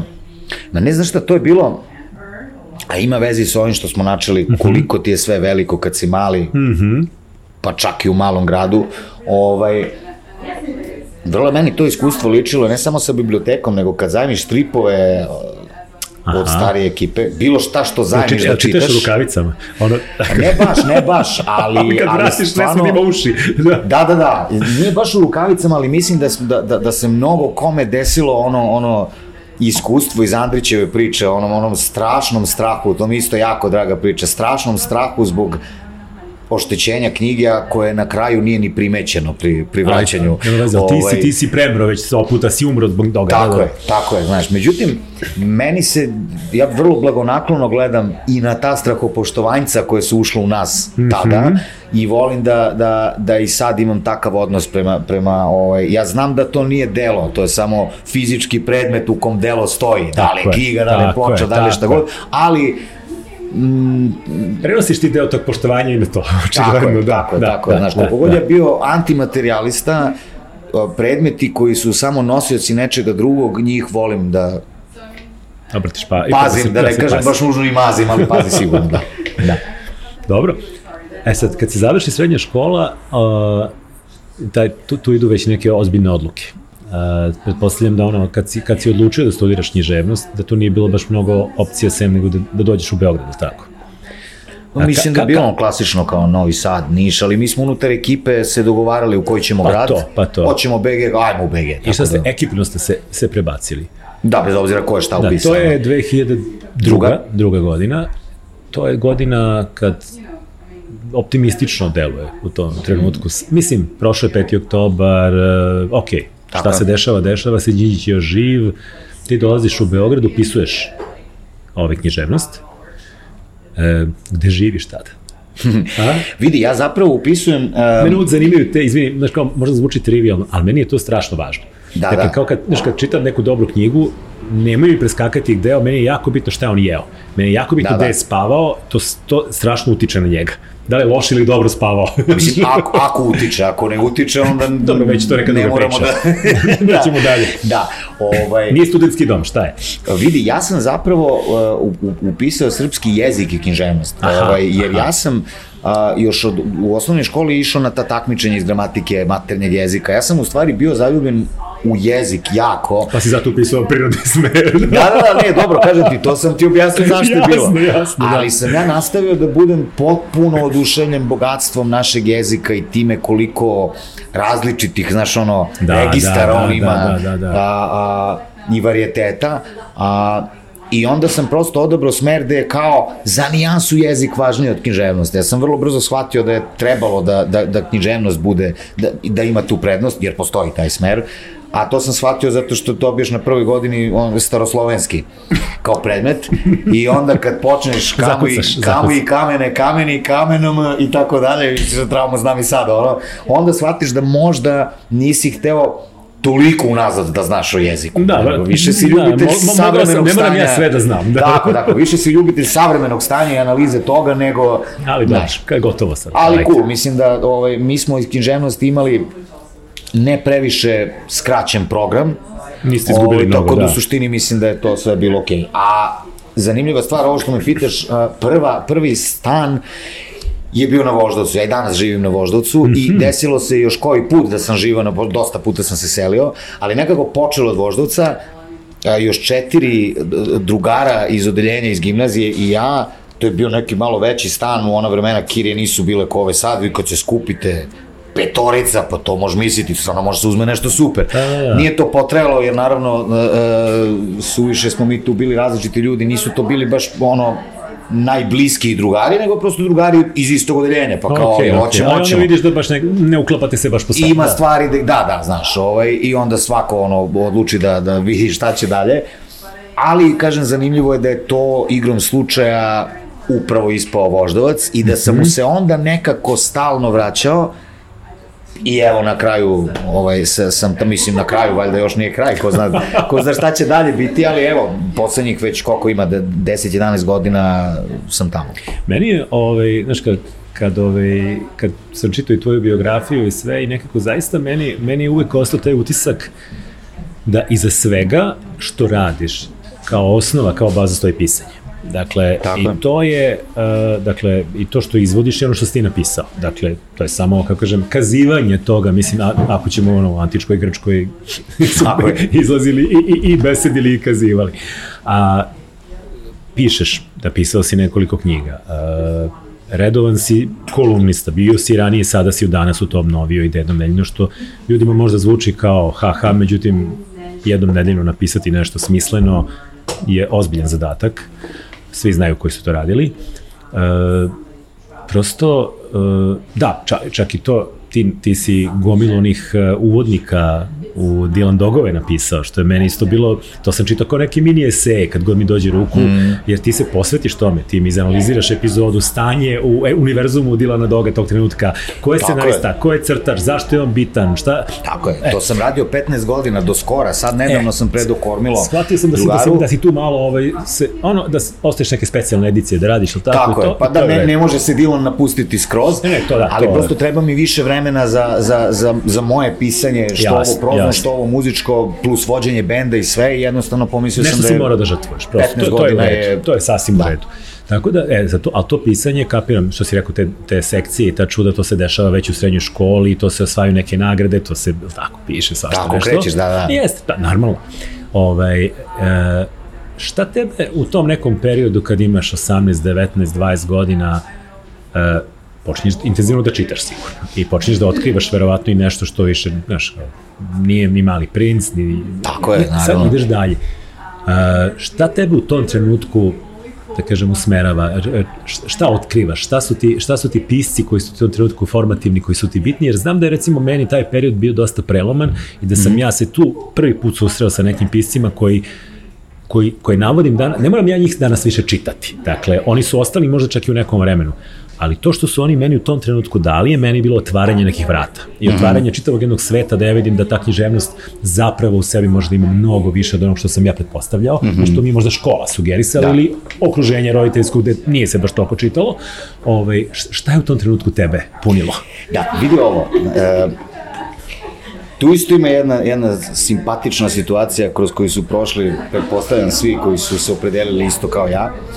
A to je naime e, e, to da ti izlaziš iz srednje škole gde, gde si stigao do e, književnosti 20. veka i domaće i svetske. Dobro. I ti sa tom energijom kao idem sad ja to da studiram, a tamo na prvoj godini te vrate na narodnu književnost i na Kaljevića Marka. Dobro, znači da moraš sam da nađeš nešto drugo. Da. Tako je, znaš, i sad ti, upravo to sam teo da ti kažem, ti sada paralelno ovamo radiš to što treba da radiš, naravno, bude tu a, i srednjovekovne književnosti koju, koju smo mi mnogo manje obrađivali u srednjoj školi, pa to sad bude, da imali smo sjajnog profesora, ovaj, pa ti, i to se približi, ali da, paralelno s tim ti možeš sad da, da, da, da otkrivaš nešto svoje. A, čudno, ali se to vrlo osjeća, čini mi se onome što radim, mene su paralelno radili uh, autori poput Poa ili Borgesa Dobro. i, na primjer, nešto na potpuno suprotnom kraju spektra, a, kao što je recimo domaći realizam. Ok. Sad, znaš, kao kakve to veze može imati jedno s drugim. Ovo vamo mi je služilo za, je, za, za razmaštavanje. Šta, šta, realizam koji, recimo konkretno, koji, koji pisci? Znaš, ja mislim, ja sam prosto iz kraja gde geografski sam, geografski sam blizu sentimentu, ne znam, Bore Stankovića. Aha, dobro, ovaj, dobro, dobro. Iako nisam vremenski blizu, već su se stvari, već kao malo su druga vremena, ali ta vrsta pritajene tuge, ta vrsta, znaš, svi junaci Bore Stankovića su tu da, oni su tu da istrpe, da istrpe život. Da, da, život nema, kao trpno stanje. Tako je, život kao trpno stanje, znaš. Ovaj, pa onda, znaš, ono kao tu, ono, Lazarević, Glišić, znaš, ovaj, pre toga malo od ovih romantičara, mhm. Đura, znaš, kao, a, Ali to je dobro, vrsta, to je dobro, mislim što, što mi smo pa, zaista to imali zašto jako mislim? dobro. Zato što, pazi, ti sada, mislim ti sad tek nekom zvuči možda kao kleš u glavi, ali to meni stoji ovako, dakle, baš ovo što sam sad, evo, na, bilo tu sigurno još mnogo toga ko bi se sad i sećao. Glišić i Pomi nisu tako daleko. Nisu daleko, da, da, da, znaš, ali poće da te, da te ono, znaš, i Glišić da te, da te ono malo zamisli i zaplaše, Borges te strašno razmaštava mm -hmm. i uvek mu se vraćaš jer kao uvek te iznova zagoneta, nisi, nisi ti tad mogao da ga shvatiš na način kako bi ga shvatio danas. Svaki deset godina će ga shvatiti Tako je, tako je, znaš. E, a s druge strane, ovo, stvari, autori poput Bore, na primer, ovaj, ti daju, te, te, te sidre uh, u onom sentimentu iz kog ti originalno dolaziš i koji ne treba da zaboraviš. Tu Tako postoji je. nekakva, čak ću upotrebiti reč pitomost, koju ti unutrašnjost da, a koju je mnogo teško imati kad si dete Velegrada. Tako je. Ovo ti hrani tu vrstu, kažem ti, ono, da ti za nju, za tu vrstu sentimenta ne moraš, što bi rekao Paul Valeri, da se dodatno senzibilizuješ, ona je tvoja, samo treba da je, da je hraniš da, da ne nestane, znaš. Pa i da se, Ovo, da, da ne, neki način da se ne stidiš. Jer Tako to takođe je. postoji vrlo Tako često je. kada se presadiš na drugo mm -hmm. mesto, nekako pokušaj da se ono zatre i zaboravi, a u stvari je šteta. Mislim, to je nešto tvoje originalno, što ti prenošenjem u novi ambijent možeš samo da oplemeniš. Tako je, tako je, da, da, da. I onda naravno, znaš, ali ovaj program na faksu, uz to što si ti mogo da čitaš okolo, je bio uh, isto vrlo interesantan i ne samo on sam po sebi, nego po tome što se tu sad skupila ekipa koja hoće čitati, ti tamo ideš na kafe, Jesi ono između ti, predavanja, eto pitam, okruženje, pričaš ljudima koji... imaš ozbiljno stimulativno okruženje. Tako je. To da. znači, to je taj neki, to društvo, društvo, znači. društvo mrtvih pesnika bude... Jeste, znaš, to, to vrlo ima, ima svoju ulogu. A to, to te negde, ali to te negde malo i stavi ono na mesto, jer sad, znaš, ti si mhm. negde bio odskakao i onda da. dođeš negde da se pojavljuju neki koji su ozbiljno pročitali, da, ozbiljno, da, da, da, i ozbiljno pročitali i... više od tebe ili im prosto misao brža ili mnogo bolje prodiru u suštinu pročitanog, ali ima tu i... A to je jako korisno. Jest. To te tera da porasteš. Sad sam da ti kažem, i korisno između svega ostalog... Ako nisi sujetan, to te tera da porasteš. Da. Tako je. Korisno između svega ostalog i zbog ovoga, što tu nesumnjivo naučiš nešto o, o, o tome da umetnost, nažalost ili na sreću, za razliku od sporta, nema semafor sa rezultatima da jasno piše 2-0, mogu ljudi da komentarišu da je protivnik igrao elegantnije, ali to ne menja rezultat, ova ima veći skor, on je pobedio. Tako je, tako U umetnosti ti uh, sediš ovde sa ljudima koji vrlo argumentovano mogu da govore o tome zašto im zašto ih Andrić ne radi. I to nisu nikakve nepotkrepljene i glupe stvari. Dakle, ti tu naučiš da kao... I to je legitimno. Ovde, tako je, ovde ne, ako, naravno, ako, je, ako, je ako jeste legitimno, ako Naravno. neko ima čime da potkrepi, ali dakle naučiš da, meni je to bilo bitno zato što sam teo da se bavim autorskim radom, tu ti se izbije iz glave ideja da ćeš ikad moći da napraviš nešto što razoruža sve i svakoga i bude zauvek super. Nikad nećeš. Evo tako čovjek je, dobio, dobio Nobelovu nagradu i dalje se može vrlo ono artikulisano i argumentovano komentarisati i polemisati da tu možda da to prosto Razumem, da. stilski, stilski kao je suviše stesano, suviše, znaš, da, da kao... Ne, ne, ne, uvijek nekom nešto ne, ne paše, naravno. Tako je, znaš, tako da višestruko zanimljivo iskustvo je to bilo, uh, a onda ne znam na trećoj godini, znaš, to Mika Pantić drži kurs kreativnog pisanja, pa kao sad, uh, napokon se dešava koliko, nešto... Koliko, koliko to znači? Pa vrlo mnogo, zato što, znaš... Pričao, pričao sam, pričao sam sa, sa ovom gošćom uh, koja nam je bila Mirjana Drljević i ona je pričala recimo da je nju, da njoj strahovito su značile te književne radionice kod doktora Zorana Živkovića. Jer je to nju nateralo u, u neki red, u to da je morala svake nedelje da donese nešto novo i da se o tome razgovaralo i da je kao nešto moralo da se zaokruži, da se počne da se završi kao, neće tebi niko naučiti da pišeš, ali ćete, ali ćete uvesti u neku disciplinu i mislim da je to, to, je to velika stvar. Tako je. Pre svega, da, da, pozdrav za Mirinu, fan sam romana vrlo i e, mislim e, da jedna, jedna bitnost je da, da takav uspeh zabeleži roman koji u suštini da kažeš ipak jeste žanrovski. On rabi, razbio ozbiljno elemente žanra. Da. Tako je, da, znaš, a kod nas je žanr onako svaki, da, malo se tretira kao, je kao da, pa to je niža, niža književnost. Ni, da ne kažem para književnost čak.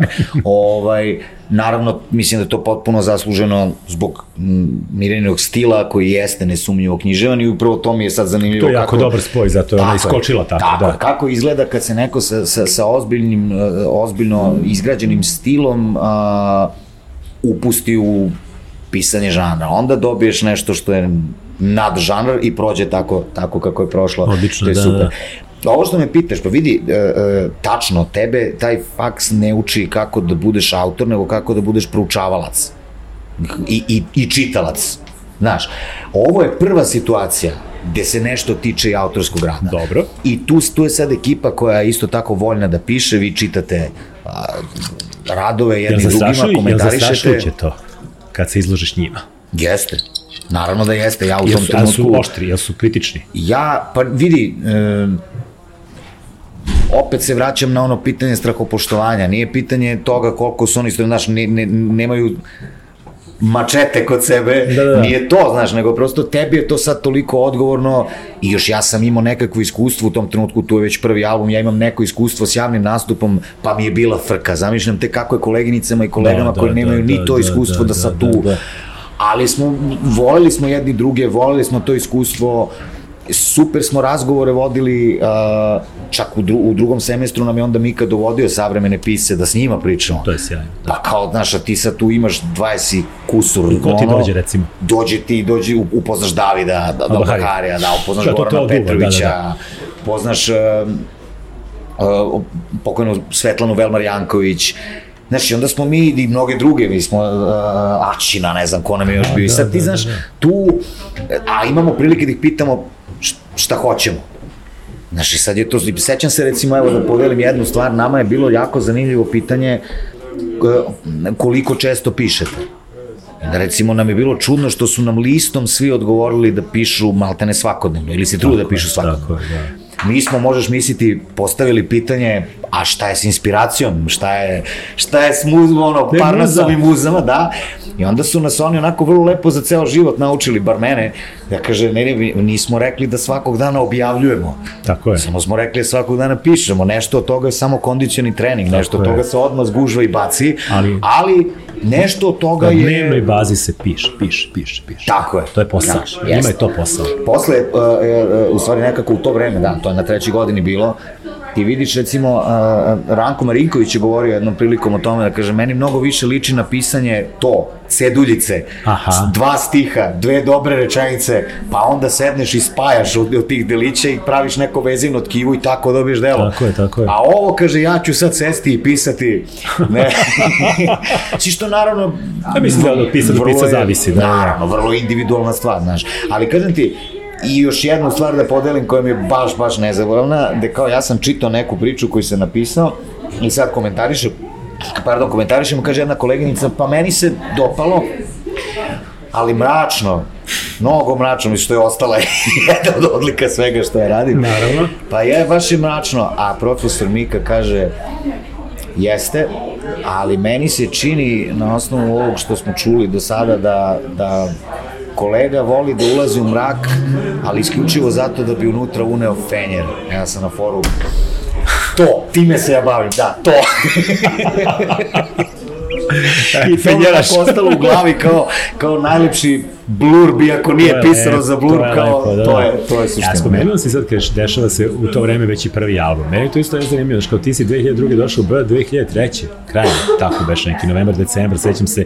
Jeste, sad je Izlazi ti- 20 godina na jesen. E, izlazi ti prvi album za Basivity, jel tako, ako se ne varam. Tako, sećam se te ekipe, a, a Andreja bio, jel tako, Milkić, Milkić, da, da. jeste, jeste, sećam se toga. Izvini, može kafa da se naruči još jedna? Može, naravno, kafu za gospodina. Tako je, da. Može i, može i kapućino. To je gorivo na koje ja radim, tako da ponestalo je... ne, ne, stiže odmah. E, ovaj, šta sam htio da te kažem, znači, e sad, koliko se to dugo krčkalo?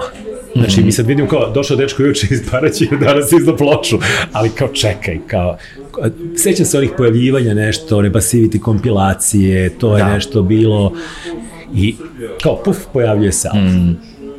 Kako ne samo taj došlo? album, no što je čitav jedan talas grunuo i bilo vas je puno, ali ti si bil deo tog nekog novog Da, da, da, talasa. da, da, da. To, na taj talas i mislim da... da uh, na Pazi, to, prvo ste vi raznorodni. Znači, Da. to se pojavio i Beogradski sindikat u to vreme, ali tako? Jeste, jeste, da, 2002, da. 2003, ti si se pojavio. Pazi, u Hrvatskoj kreće nešto elemental da gruva ozbiljno, dakle, to je i je. regionalno, a, ima, do, ima dosta, Edo Majka se posle toga pojavio, jel tako? Tako je. Dakle, ceo, ceo Ma taj sve neki... to isto, ono 2001. druga, sve tada, ono Svi ste, čitav a svi ste bili generacijski negde, između, u tom trenutku imate između 20 i 25 godina, Tako tako? To sam teo da ti kažem, znaš, deluje... Za, Zašto hip-hop? Za, za, Zašto hip-hop? Da, da, da, sad ću Ajde, ti to sve, ajde, to me sad ću ti to sve reći. A prvo ova stvar, dakle, zašto deluje i individualno i, i kao celi talas da je to grunulo odjednom. U stvari grunulo je odjednom zato što se jako dugo zakulisno krčkalo. To, to, to je scena koja je godinama ranije uh, se šta je fazon, povezivala. Izdavač? Tako je, Aha, tako je, da, da, da. tako je. Upravo to. Neko da to... Upravo to. Da, skupi, Upravo da. to. Mi smo ti bili ono, A to je dakle bio tu... period, izvini, smrti nekih tradicionalnih izdavača, PGP, Zamro, nema Da, toga, da. u stvari morala se pojavi privatna inicijativa. Tako je. Ovaj, mi smo ti bili tu, tu klinčadija koja se udruživala nalazila po internetu, slali jedni drugima demo stvari i nastupali kao gosti na koncertima I jedni drugima. izvini, taj, taj moment, te saradnje je meni takođe bio vrlo zanimljiv. Vi Mm. se niste libili da su se inače jako redko dešavalo u ovoj klasičnoj rock muzici i slično, vi ste masovno gostovali jedni drugima. Mm. Ta podrška i regionalno i lokalno je bila strašno važna. Prvo je bila lokalna, znaš. Naravno. A onda se, ba, igrom slučaja, baš na, baš na tom prvom albumu na de facto prvi put dogodilo da postane regionalna. I to i... Da, da, Tebi je, tebi je Elemental gostovo tada. Tako je. Što se tiče Hrvatske, a što se tiče Bosne, Edo i Frenki. Da. I to, to je na tom istom albumu, kao to je probilo, probilo led. A meni je to u stvari došlo samo kao prirodni produžetak a, ovih lokalnih gostovanja. Taj Tako album je, kad gledaš, on je. je sad ko neki katalog domaće, se, katalog junaka, Ko je- ko je ko, ko je ko? domaće scene, da.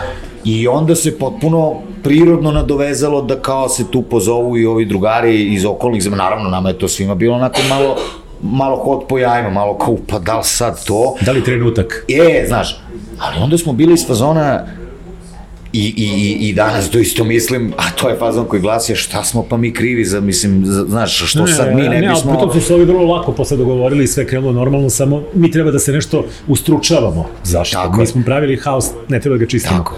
Tako da hoću ti reći, znaš, nije, nije se ništa nešto posrećilo u roku od godinu dana meni od kad sam došao, nego se to već, već se radilo na tome, a onda sam samo a, geografski došao u tačku gde sve to možeš da izvedeš mnogo lakše. Ali album je već počeo da se, da, da se radi pre toga, već je bila ta Basiviti priča, samo se čekalo, sad ovo što si ti kazao, da, da, da dakle, Elje Milankovića iz VIP-a, rođeni brat, drži taj Soulflower, koji je firma registrovana između ostalog bila i za izdavaštvo, ne znam da li Da, sad. da, da, da. I oni su ljudi jednog dana prosto došli na nas već okupljene oko Vanje uh, Ulepića i njegovog, njegovog to kao bio on, kućni label Basivity, snima se kod Vanje, kao znaš, došli ljudi i kazali nama se sviđa to šta ste vi smislili, da li biste vi hteli da se to digne na neki sledeći nivo, da to postane izdavačka kuća. I te gajbi razmislite pa da se vidimo za 7 dana. I sad mi znaš ono otišli gajbi svi se čujemo telefonom. A pazi Ice najstariji među nama. Sad mi kao Ice treba da preuzme ulogu da bude znaš da bude kao i onda znaš to sa ove distance gledam to je to, totalno preslatko znaš kao dogovorimo se mi da hoćemo da smo spremni za to. I sad treba da odemo na sastanak da to saopštimo ali nekako bi Čava Ice trebalo da to jer je najstariji među nama I sad sedio mi svi. Već smešno, A pazi. sastanak, razumeš ga, ozbiljno, kao kancelarija. kao Posledni ljudi, da. Vi ljudi, da, da. Kaže Čava. Mi smo se dogovorili da pristanemo na ovo.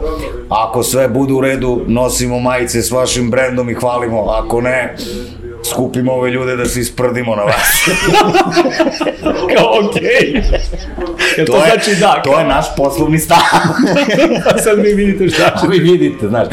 I sad, okej, okay, naravno, bilo je tu posle raznih nesuglasica i ovi otišli, ja otišao isto i šta znam, ali u suštini sad kad gledam unazad, znaš, mnogo sam više ushićen i ponosan oko toga da su tolike različite priče i različiti ljudi s različitim ono detinstvima i svetonazorima se skupili oko nekog cilja to mi je mnogo bitnije nego to, gle čuda, a kasnije se to razmagnetisalo. Mislim, naravno, to je... Ne, ništa ne traje U zametku je bilo da to neće trajati, znaš. Ali u jednom trenutku, a taj trenutak je očigledno ispo važan, jer i dan danas neki novi klinci otkrivaju te albume i kao važni su im. Kako ne? Meni se mnogo više, dakle, sviđa što smo upreko s očiglednim razlikama se skupili napravili nešto zajedno. I plus scena po celoj Srbiji, te ta underground scena, neki ljudi nikad nisu ni izdali albume, ali vrlo su bili tu i bili su važni. Ukratko, to je jedini trenutak za koji ja znam u životu gde je nešto zaista bilo scena u smislu pokret koji nešto gura, danas mislim da ne može da se razgovara ni o kakvim scenama, nego samo to, o katalogu junaka. Dakle, Da, da, da. spisak ljudi koji se bave nečim približno sličnim. Ali to nije pokret. Ovo tad je bio pokret. Da, da, ovo je nosilo, nosilo neku poruku. Ja se sjećam dve stvari iz tog vremena, sad ko ja sam eh, koliko 11 godina stariji mm Mhm. -hmm. i ovaj, kao posmatram to sa neke kao distance nekog ko, nisam ja baš ciljna grupa toga, ali da. regi, registrujem i zanimljivo mi je, jer kao ono što sam, ne znam, pamti od hip-hopa ranije kod nas, znaš, bilo ono od 80-ih i ne znam, Budweisera, Da, da, a 90-ih Sunshine-a i, i, i ekipe i, mm Mhm. -hmm. ovaj, i sličnih bendova koji su to vreme figurirali tu, koji su bili više crossover na kraju krajeva, ali dve stvari pamtim. Prvo je bila, ja sam tada radio u marketingu IPS. Mm -hmm. I e, mi dogovaramo kao sad malo otvorio se mamut u Sremskoj i treba šta da se radi i treba da se pravi ovaj da se pravi događaj. I mi kažemo ovaj ne može može slobodno ajde. Slobodno, slobodno. Sve, sve, sve ide uživo. Pa da. sve ide uživo. Ovaj, i mi kao treba da napravimo ovaj događaj kao hajde da zovemo malog Marčela, kao bi izašao, kad 2004. Da, to, mislim, kažu ljudi to tako i danas, samo da znaš. Ma dobro, mislim, to, to nije, nije lepo, to je što je. Kao poraz To je si je, umeđu šta da ti kažem, da. E, ali, ali je bilo, meni je bilo jako zanimljivo, pošto sam se jeli, obavio organizacijom toga i sad u komunikaciji s ovim tvojima iz Basivity i tralala. I kao, ok, sad mi imamo tu neku količinu diskova, dogovori, bit će potpisivanje u Mamutu, ok, kao to se radi svuda u svetu, sad će malo i kod nas. Kao mi glumimo malo Virgin Megastore, znaš. Ne, Majko ti Božju, kad, je, kad su deca navalila. Znači, ti si, ti si došao s tom nekom ekipom, sad, znaš, ti si neki klinac u nekoj velikoj jakni, razumiješ, Da, da, i to da, da. prolaziš, neke, ne, ne, neke barabe oko tebe izvišlo, ja se tu nešto To kao pozdrav, pozdravljam, razumiješ, s njima sve kao čao, čao, mislim da ja sam isto 20 godina mlađi nego sada, i ja kao, jedan put, mi ne možemo da ono zaustavimo pomamu, čekaj, imamo li dovoljno diskova, gde će ovo, šta će, neke devojčice navalile, razove. Pazi, ja kao, kad smo, kad smo kod Ajsa, izvini, Ajsa ima tu foru, tu za frekanciju da svakoga zove Veljo. Da, o, i to okay. je, i onda je bila neka situacija kad, kad, su, kad je on nešto potpisivao ili bad copies ili šta Aha. već, I isto ovako nagrnuli, svi nabili ga skroz do zida, ja jedini put u životu izgovaram množinu koja glasi polako velje. ovo je bukvalno bilo to. Ovo je bilo polako velje, velje situacija, da. I pazi, a meni je bilo jako zanimljivo, znaš, to je stvarno bio miks. Znači, ja nisam baš znao ko, znaš kao, ali međutim to je bilo bukvalno podjednako muško-žensko, dakle, vi ste imali vrlo heterogenu publiku, to je bilo jako zanimljivo isto.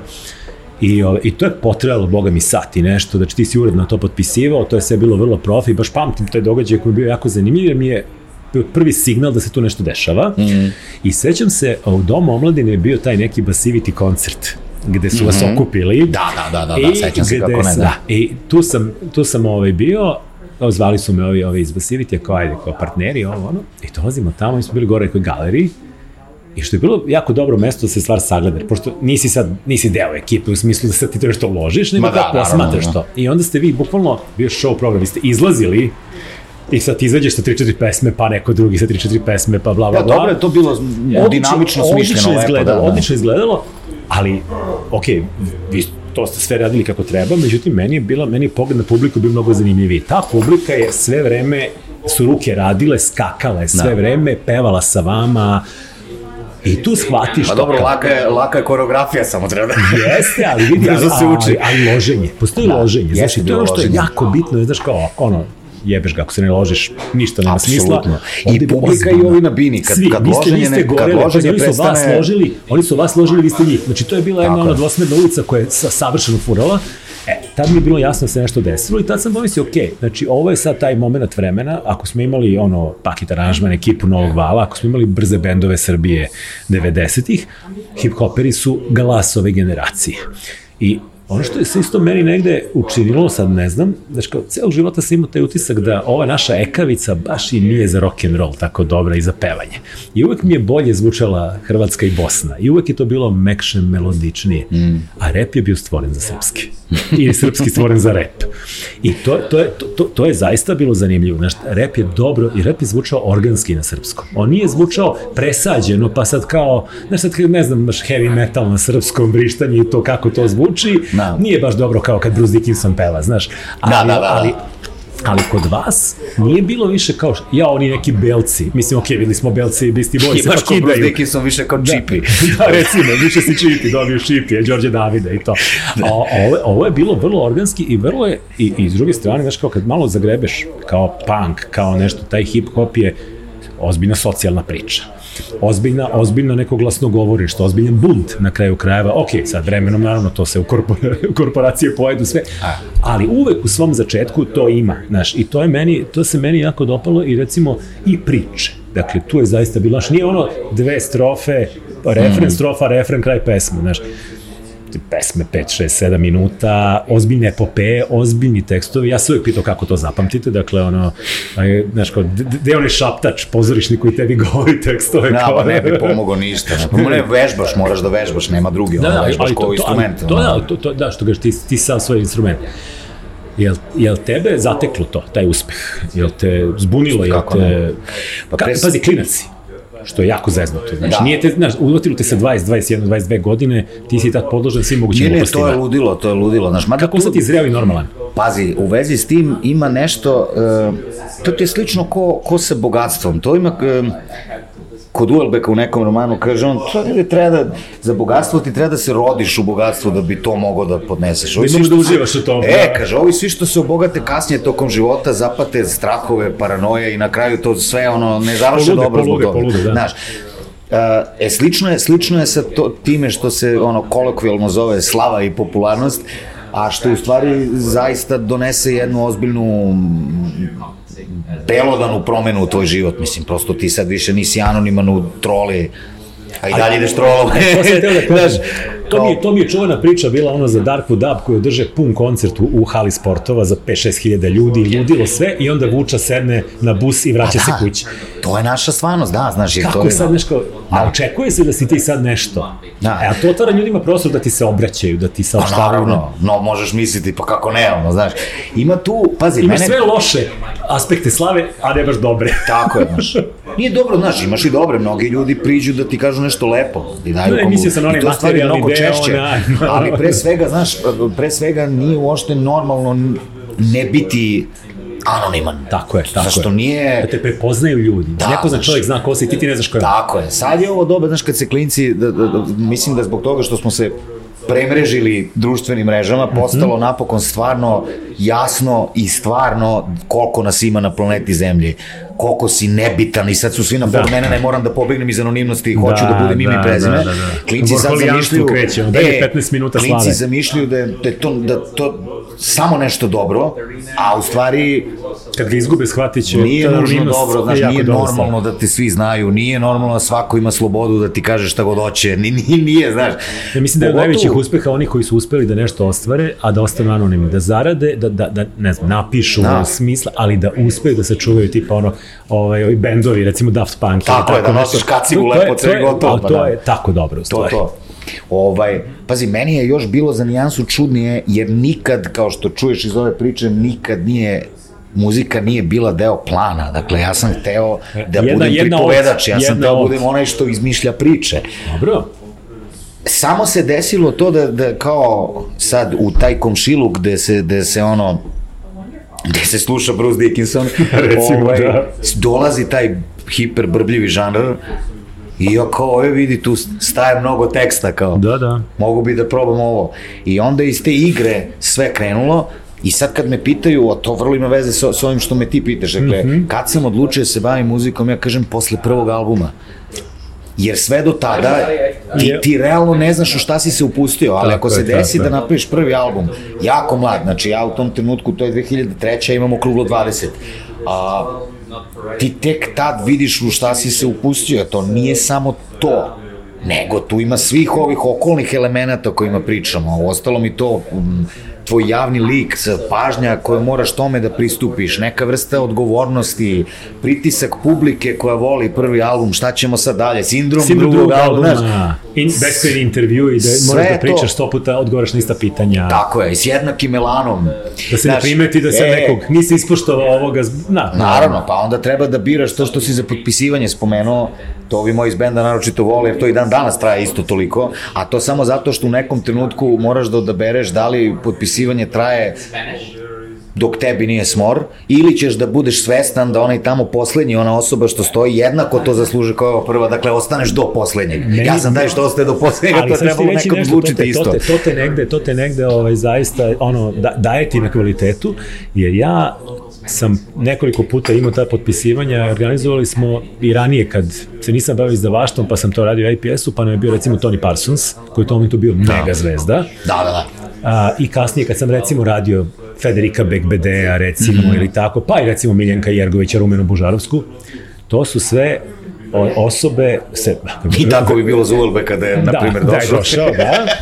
Ko zna. Naravno. Ali recimo, baš pamtim i Parsonsa, recimo i baš evo Bekbedea kao svetske face.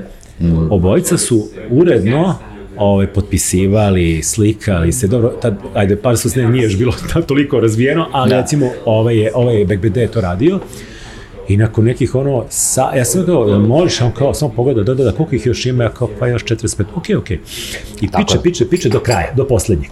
Tako. I ja dođem i kažem, e, kao hvala ti, divan si, kako, odakle ti energija, ovo ono, a te pogleda onako belo i kaže, pa kao ovi ljudi su meni kupili kuću i automobil. Kao, zahvaljujući ovim ljudima ja letim biznis klasom. Tako je. Jel misliš kao da imam pravo da ih ostavim, kao da im kažem, e, ja sam se umorio, čega sam se umorio, kao, od potpisivanja, pa daj. Tako je. I to je meni bio takva lekcija, znaš, to je veća zvezda, to je, to je smireniji i, i, negde, i negde svesniji toga zapravo kako lanac funkcioniše, znaš. Tako je. O, ali, kad si, kad, ali čekaj, sad, ško, ok, shvatio si, muzika je odlučio da se baviš njom, jer kao, to je povuklo, ali nisi odustao od pisanja. Dakle, želeo, Da, da, da. si, želeo si da se u tom mediju okuša, želeo si da to krene i dolazimo do zajedno samih. Da. Ka- kako dolazi do toga? Kako si, kako si sad razdvojio tu dvojicu Marka, Šelića i Marčela i, i, i, i Ka, kad si uhvatio vreme za to, kako si da. uopšte to podelio, tu ličnosti?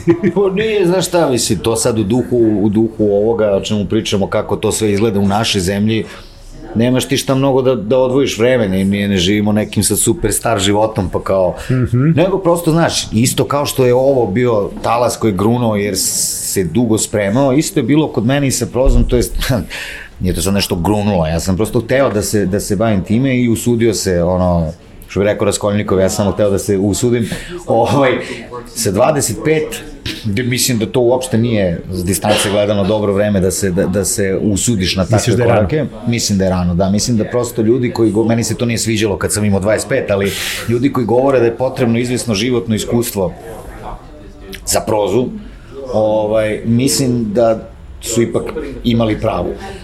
ali dobro, eto, ja sam napravio taj, taj jedan, da kažeš, ono, mozaični roman, mogu biti izbirka priča, ali se napravila poveznica, a, tu ima mnogo naivnog slikarstva, da se ne lažemo, a, ali meni se dan danas dopadaju, dopadaju mi se ideje i dan danas bih radio nešto s tim idejama, e sad izvedba naravno danas ne bi izgledala tako, Ovaj, Dobro, ne bi ni valjalo da nisi napredovao. Naravno, da, da, znaš, ali mi se dopada takođe ta, upravo taj element usuđivanja, jer, jer to je bilo ono, ono vreme, to je bilo 2008. Ono vreme kad je počeo taj grozni talas da svaka javna ličnost by the way i piše. I sad, znaš, ti treba da, ali pazi, ti sad da se... Evo i ja.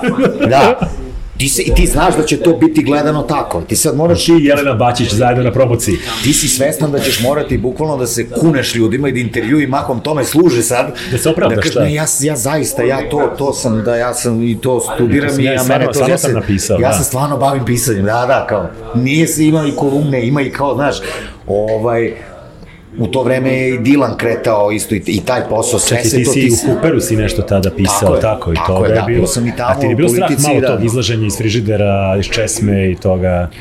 Pa mislim, znaš šta, to nije... Ne, s jedne strane ja razumem, nije bilo istim imaš... ljudima to e, upućeno, znaš. Okay, okay. Tako je često i danas, se postoje jedan deo publike koji ono, stvarno kao čita i kolumne, i prozu, i sluša muziku, i sve živo, znaš neki ljudi, znaš, samo čitaju kolumne, imaš, neku, imaš publiku mojih intervjua, uopšte ne, kao, ko da čita i ko da, ko da sluša muziku, ali kao u ova emisija Kiverko, da. kao. Znaš, tako da u suštini i nije se sve dešavalo u isto vreme, prilike nekako, znaš, kao prestalo je jedno, počinjalo drugo. Naprimjer, završila se etapa kolumnisanja u, u Huperi u politici, a zvali su mi iz veselog četvrtka da, da počnem da radim uh, na Dilanu. Bilo je pre, ovaj, da, da, prelije se, pređe. Uvek i vidiš da, da sam od tada to naučio, stalno nešto mora, da neki, neki, neki regler mora se spusti na mikseti da bi se nešto drugo počelo pa, da. i sve tako, znaš. Ovaj, tako da, uh, bilo je strašno usuditi se i suočiti se s tim, pogotovo što ti u tom trenutku nisi literarno ni približno dovoljno dobar da to da, da možeš baš da, da, da će sad neko baš da padne sa stolice. Tu se samo moglo videti da je to neko ko jeste zainteresovan za čitanje i pisanje i nije baš da. voditeljska književnost, toliko, znaš. A dobro, da. Ovaj, u tom smislu mi je to ono drago i, i, i, i, i lepo.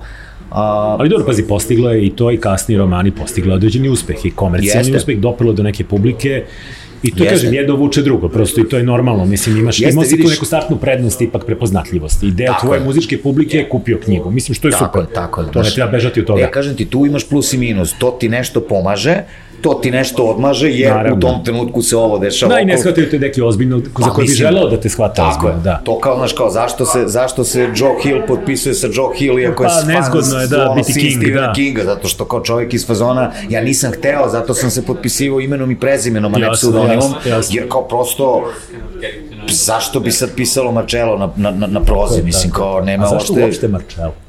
Odakle to? A to uvek ima, u, u intervjuima to pitanje, Aha, i nemam da. nikakav uh, Samo tako. zabavan origin story da ti ispričam, prosto je profesor engleskog u, u srednjoj na jednom času, samo on zna zašto, verovatno ni on prosto čovjek onako u sekundi dunulo, da. ajde sad nek čita Marcello. Ja kao, Hoće. Znaš kao... I ostane Marcello. A da, ovi svi MC-vi tražili neke ono na, na, na engleskom pseudonime, šta već, ja kao, e, evo, evo variacije na temu, kao nije na englo, kao italijansko ime, dobro, kao Marko, Marcello, kao ajde, ali nema nikakvo značenje, nema nikakav razlog, nema ništa. Pa dobro, eto. Ali kao, Ali u stvari, da. vrlo organski došlo, da. kao ne, nekom je da. Ja sam ti nazad na ovo čemu pričamo uh mhm. -huh. od starta hteo, dakle, da ta proza bude potpisana imenom i prezimenom i da bude izdata za neke manje izdavače, da se od toga krene. Znači, probao sam što više da, u tom smislu kao otežan sebi. Koga je izašlo u prvi put? A, to je prvo bilo Novosadska Vega Media. Jel, kasnije izdanja, da, kasnije izdanja su bili ono, da. Beo štampa, to štampare koja nama radila da, za Veseli četvrtak aha, stripove. Aha. Ovaj, pa ali su registrovani... Pa tek Laguna, Laguna preuzela posle. Da, znači da. to tako je išlo. Dva manja izdavača, pa tek onda veliki, jer kažem ti, teo sam da maksimalno prođem put koji treba da se prođe, a ne da se oslonim na na tu činjenicu kao pa mene već znaju javnosti, ajmo to. Jer onda ideš u ovaj koš ovamo yes, direktno. Jeste, i, jeste, jeste, jeste. Znaš, tako da eto, to je kao bila ideja tog puta. A ovaj deo, ne sad, nešto mi isto interesuje, uh, uh, ti si specifičan u tom nekom smislu, kažem, tih javnih ličnosti, uh, tvoj neki, ono po čemu si najprepoznatljiviji još uvek, jeli, taj muzički tvoj malter ego, ovaj, on je, znači, tvoje, dosta tvojih pesama govori o stvarnosti. Dosta tvojih pesama je kritički nastrojen, dosta tvojih pesama je poziv na neko promišljanje, razmišljanje, da neka, mislim, neko će reći bunt, ne, ne vidim ništa loše u tome, posebno kada smo u ovakvoj situaciji.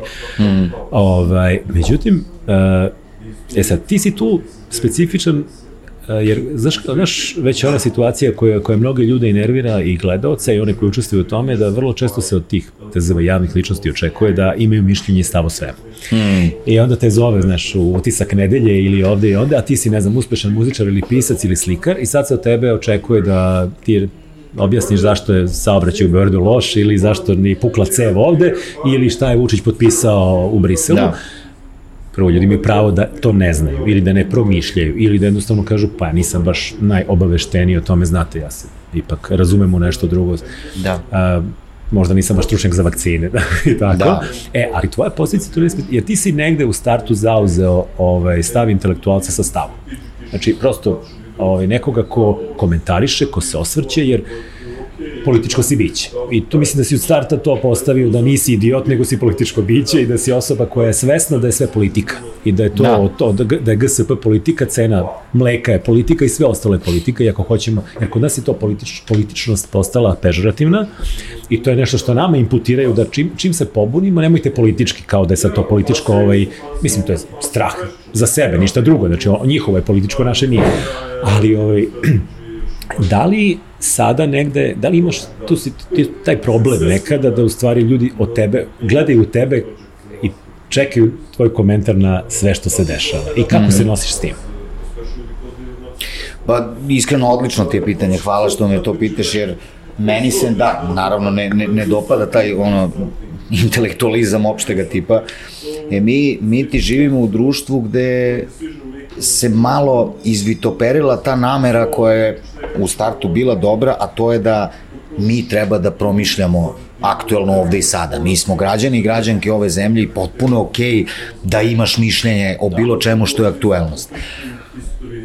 Ali onda, pošto, jedna, pošto neće svi da govore, onda je ispalo da jedni isti stalno imaju mišljenje o svemu i onda se to izvrne Tako u svoju je. suprotnost i još više uh, izvrne se u to da tebe više niko ne pita o ovome čime se baviš, nego te pitaju samo šta misliš o GSP-u.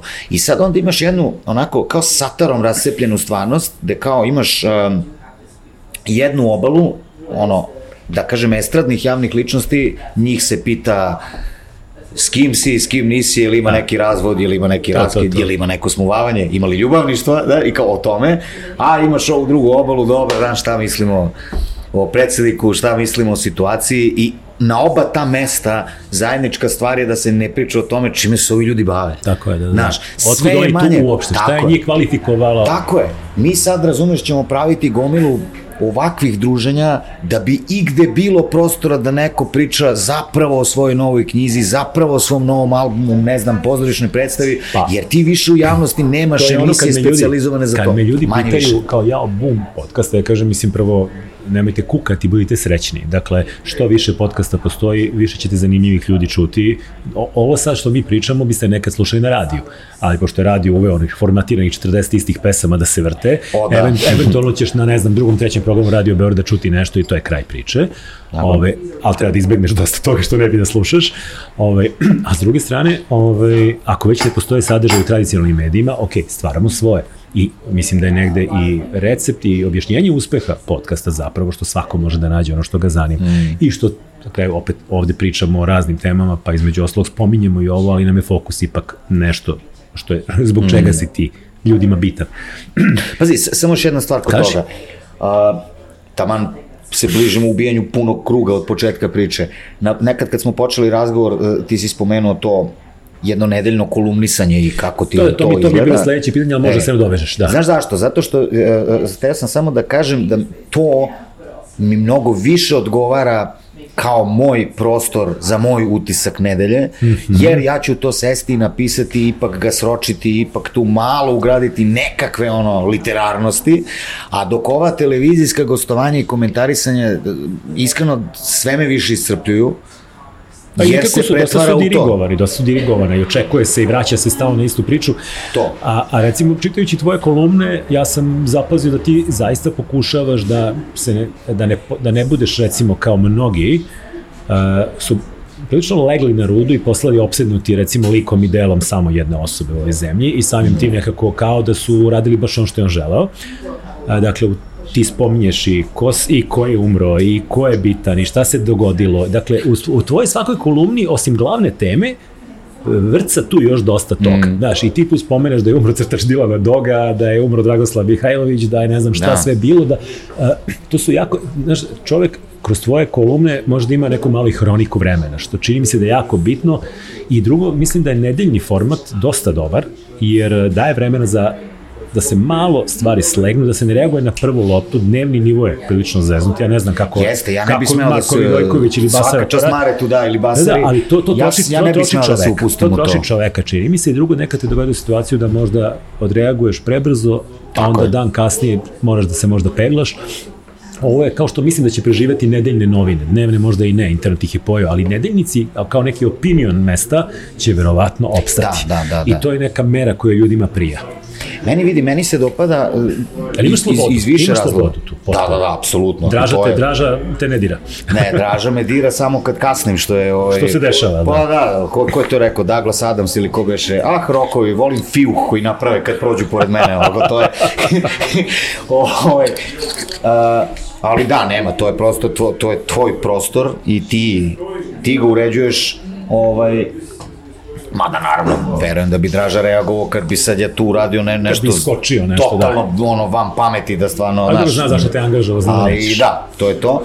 Međutim, kažem ti, meni se dopadaju jako dve stvari, ili tri. Prvo, prvo taj uh, jednonedeljni tempo, gde ti možeš da malo odabereš ipak i da sumiraš šta su tvoji utisci ili glavni utisak te, te, te nedelje.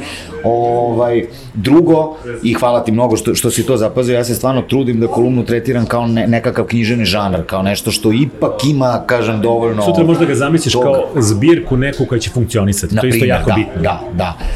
I treće, uh, po prirodi stvari kolumna koja izlazi, evo, na primjer, u mom slučaju petkom, treba da je pišeš četvrtkom, zato što sve do tad možda se desi nešto, tako je, tako da li u tvom privatnom životu ili u društvu, što će nesumnjivo biti utisak nedelje, znači ti je moraš pisati dan ranije, tad kad ti je rok. A ta okolnost ti ozbiljno izbija iz glave neke one sitne prokrastinatorske razmaženosti koje da, svi da, da. imamo. Znaš, ti kad sedneš da radiš poglavlje romana ili pesmu, kom, a nije danas taj dan, evo, ne ide. Ali ne možeš ni da uradiš pet unapred pa kao da budeš miran. Ne možeš. Ovde, dakle, nema toga. Nema nije mi dan, nema nije inspiracija. To je, četvrtak nema... je dan. Tako je. Ovo te nauči da ti na, na, na određenom nivou iskustva, karijere, možeš to da izvučeš iz sebe ako zapravo sedneš da radiš ne digresiraš, ostaviš telefon, sedneš da pišeš dva sata, desit će se kolumna, tako možda neće biti jedna od najboljih, ali će biti dobra. Stigo si na da nivo kad je dobro. Tako je, bitno da. da se pojavi i ovaj, neka će biti sjajna, neka tako će biti je. samo okej, okay, ali mora tako da se pojavi. Je. Ali to mi pomaže, kažem ti, i, i onda vamo i za muziku i za prozu, jer kažem ti, izbijati iz glave tu ideju da kao oh, danas nije dan, razumeš, ono što rekla jedna moja prijateljica iz Paraćina, ovaj, danas autori traže ono to rezidenture to, sve to, kaže sve to poštujem ali ljudi jedno dete ljuljam drugom rukom kuvam ručak nogom pišem i napišem ono tako, kao tako, tako, tako, tako. prosto hoće da kaže moraš se izboriti za, za, za ipak za mogućnost da pišeš u svim okolnostima tako kako je, ako to izlazi iz tebe izaći u bilo kakvim okolnostima onda će vamo samo još bolje da, da. Tako je to to. E si imaš pazi imaš li taj odnos prema svom, svoje, svoje javnom liku, ti si neko ko se u startu postavio, posebno kad se uzmu okvir hip-hopa, koji su specifični vrlo, kao jedan, kao što bi rekli, pristojan momak. Znaš, i to, ali zaista ne, ne želim ništa, ne, ne, ne želim da pogrešno shvatiš nešto loše. Mislim, ne, ne, da, to je sad, imidž, to je sad postalo loše, kao. Da, imidž, imidž hip-hopera inače, znaš, mislim, kao nekad punkera, slično, kao nije išlo, a ti si u startu postavio neke drugačije standarde tu, dakle, znao se eh, ono, moment kućnog vaspitanja, pristojnog komuniciranja, profesionalizma i svega ostalog, ok, ja kapiram da su neke stvari koje si ponad kuće, ide to, ali je to bilo meni dvostruko značajno, zato što sam ja posmatrao to kao, ok, koja je tvoja publika, znaš, to tvoja publika kad si krenuo, to je bilo bre deci od 7, 8, 10, 12 godina, znaš, 15, 16, ja sam pomislio, gospode, baš kako je dobro kad je neki role model ovakav. Znaš, i kad ti ima non stop poruči, a ne, ali nešto, to i na, javni nastupi su stalno poručivali da je jako bitno biti obrazovan, da je strašno mm. važno čitati, slušati, gledati, da, da, da, da, da, da graditi sebe, pokazivo si na ličnom primjeru to kao, evo ja sam došao iz malog mesta, završio fakultet, drala, znaš, cela ta priča je jako dobar vibe, znaš, a nije ona bila priča, ne znam, ovaj, narkoman, ovaj alkoholičar, ove sve, pazi, sve to legitimno, legitimne pojemne oblici popularne kulture. Ne, ja sam se propio srazmerno kasnije, pa zbog ne, toga. Ne, naravno, ali, ali, ga, ali ga držiš pod kontrolom, razumeš? Ja, da. Ali ono, znaš, naročito, naročito kad dođeš, ne, naročito kad dođeš u ove moje godine pa postaneš roditelj, znaš, sve ono što ti je bilo jako cool kad si bio klinac, počeo da te užasava, kad da. pomislio da će tvoje deca kao da gledaju neke likove i sve to, sve to normalno i znaš, kao ne, ne mogu pobegnuti od toga, ove, ali recimo, taj stepen odgovornosti prema svoje jav, javnom, javno, pojavnoj ličnosti, ka, kako si to hendlovao? Pa vidi, pre svega, a, meni je samo prvi album žanrovski strogo hip-hop, ova cela priča koju smo mi danas ispričali, uh, ovamo se ogleda u tome da već od drugog albuma kreće ta ljubav prema muzici kao takvoj, a ne prema žanru, kreće da se otvara. To ti govorim... dosta teatarsko isto kod tebe. To mi, to mi, I mislim, videlo, pokazalo se i kroz saradnju sa Kokarnom posle i sve ostalo, Jeste. ali ti imaš tu teatralnost u dobrom smislu, tvoji spotovi su isto postavljeni, vrlo često meni deluju kao, kao, Jeste. kao pozorišne predstave ili kao, Trudimo se koliko, da. koliko budžet dozvoljava. Da. Naravno, da. naravno. Ne, ali suština priče je samo u tome da, da ja sam tu samo razumeo da, da treba budeš ti, i svi elementi tebe tu treba da izađu, a ne elementi fioke u koju te ljudi stave. A u tom trenutku ta fioka se zove žanr. Sad ja moram da budem sve što je taj žanr. Ne moram.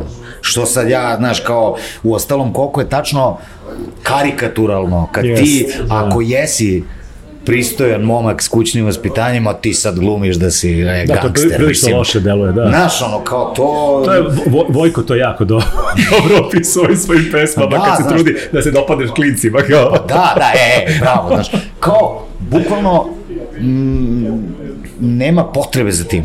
Ti si iz fazona, vidi, ja, ja kao osoba pre svega, a onda i ja kao autor nudim to i to, to i to. Pa izvolite. Nekom da. malo, nekom nije malo, ali to je. I to je ostalo onda, onda i nadalje i pre svega što bi rekao e, Suid, jedan od MC-eva iz tadašnje generacije, kaže mi smo se samo trudili da ne budemo banalni mene je zaljubilo u celu tu scenu tadašnju to što su oni ljudi, ovi stari neki drugari tu po Srbiji, oni su, oni su zaista meni zvučali kao savremeni pesnici, neki ono nesvaćeni ulični pe, ali pe, njima je bilo važno da budu pesnici. Jasno. Neman gupluk, ćoška, nego su zaista, znaš, ono, kao... i onda... nešto da kaže, da. E, me, i zato je mene to privuklo kao nekoga zainteresovanog za književnost, to mi je bilo kao, wow, ovo je savremeni oblik onoga što mene zanima. Pa mislim, nekad je to bio Kojan, nekad je bio Dilan, nekad je tako bio je, tako je, nekad tako je bio i Bora Čorba u dobrim danima ili Balašević, pa dobro. I ja sam samo nastavio da, da, da prosto da to gajim, jer sam to osjećao svojim i da na to nadovezujem elemente koji, koji eventualno nadograđuju priču. Dakle, to je onda to. Band, a, više konceptualnosti i jasnije određivanje toga šta su ono kao stožeri te poetike koju zastupaš, to sve dođe s vremenom, ali da, razumeo sam vrlo rano da tu postoji nekakva odgovornost i da je dobro da postoji, dok god nije takva da te, da te, da te kastrira. Naravno. I da ti sad počneš na note da ono... Ti, onda opet nisi ti. E sad kad smo ovaj, došli do kraja ovog razgovora, uvek volim da pitam ono gde sebe vidiš za pet ili deset godina? Znači imaš koliko, šest albuma, tri, četiri knjige, jel tako? Plus Isto šest, i njih je šest, sad je šest nerešeno. Ako se dodaju i one, da, da, da. Da, da, da stvari, ako da, se gleda napet, napet show kao Jeste, knjigu album, kao, kao, da, da. da, da. Ovaj, kako sebe vidiš za 10 godina? Znači, kad život počinje u 40. Da, da. to sad pomeramo svaki jat i kaže da počinje u 50. A gde se vidiš za 10? Pa znaš šta, šta da, pošto... Kako, kako dobro, kako dobro, po znacima navoda, ostari ti i u muzici i u književnosti.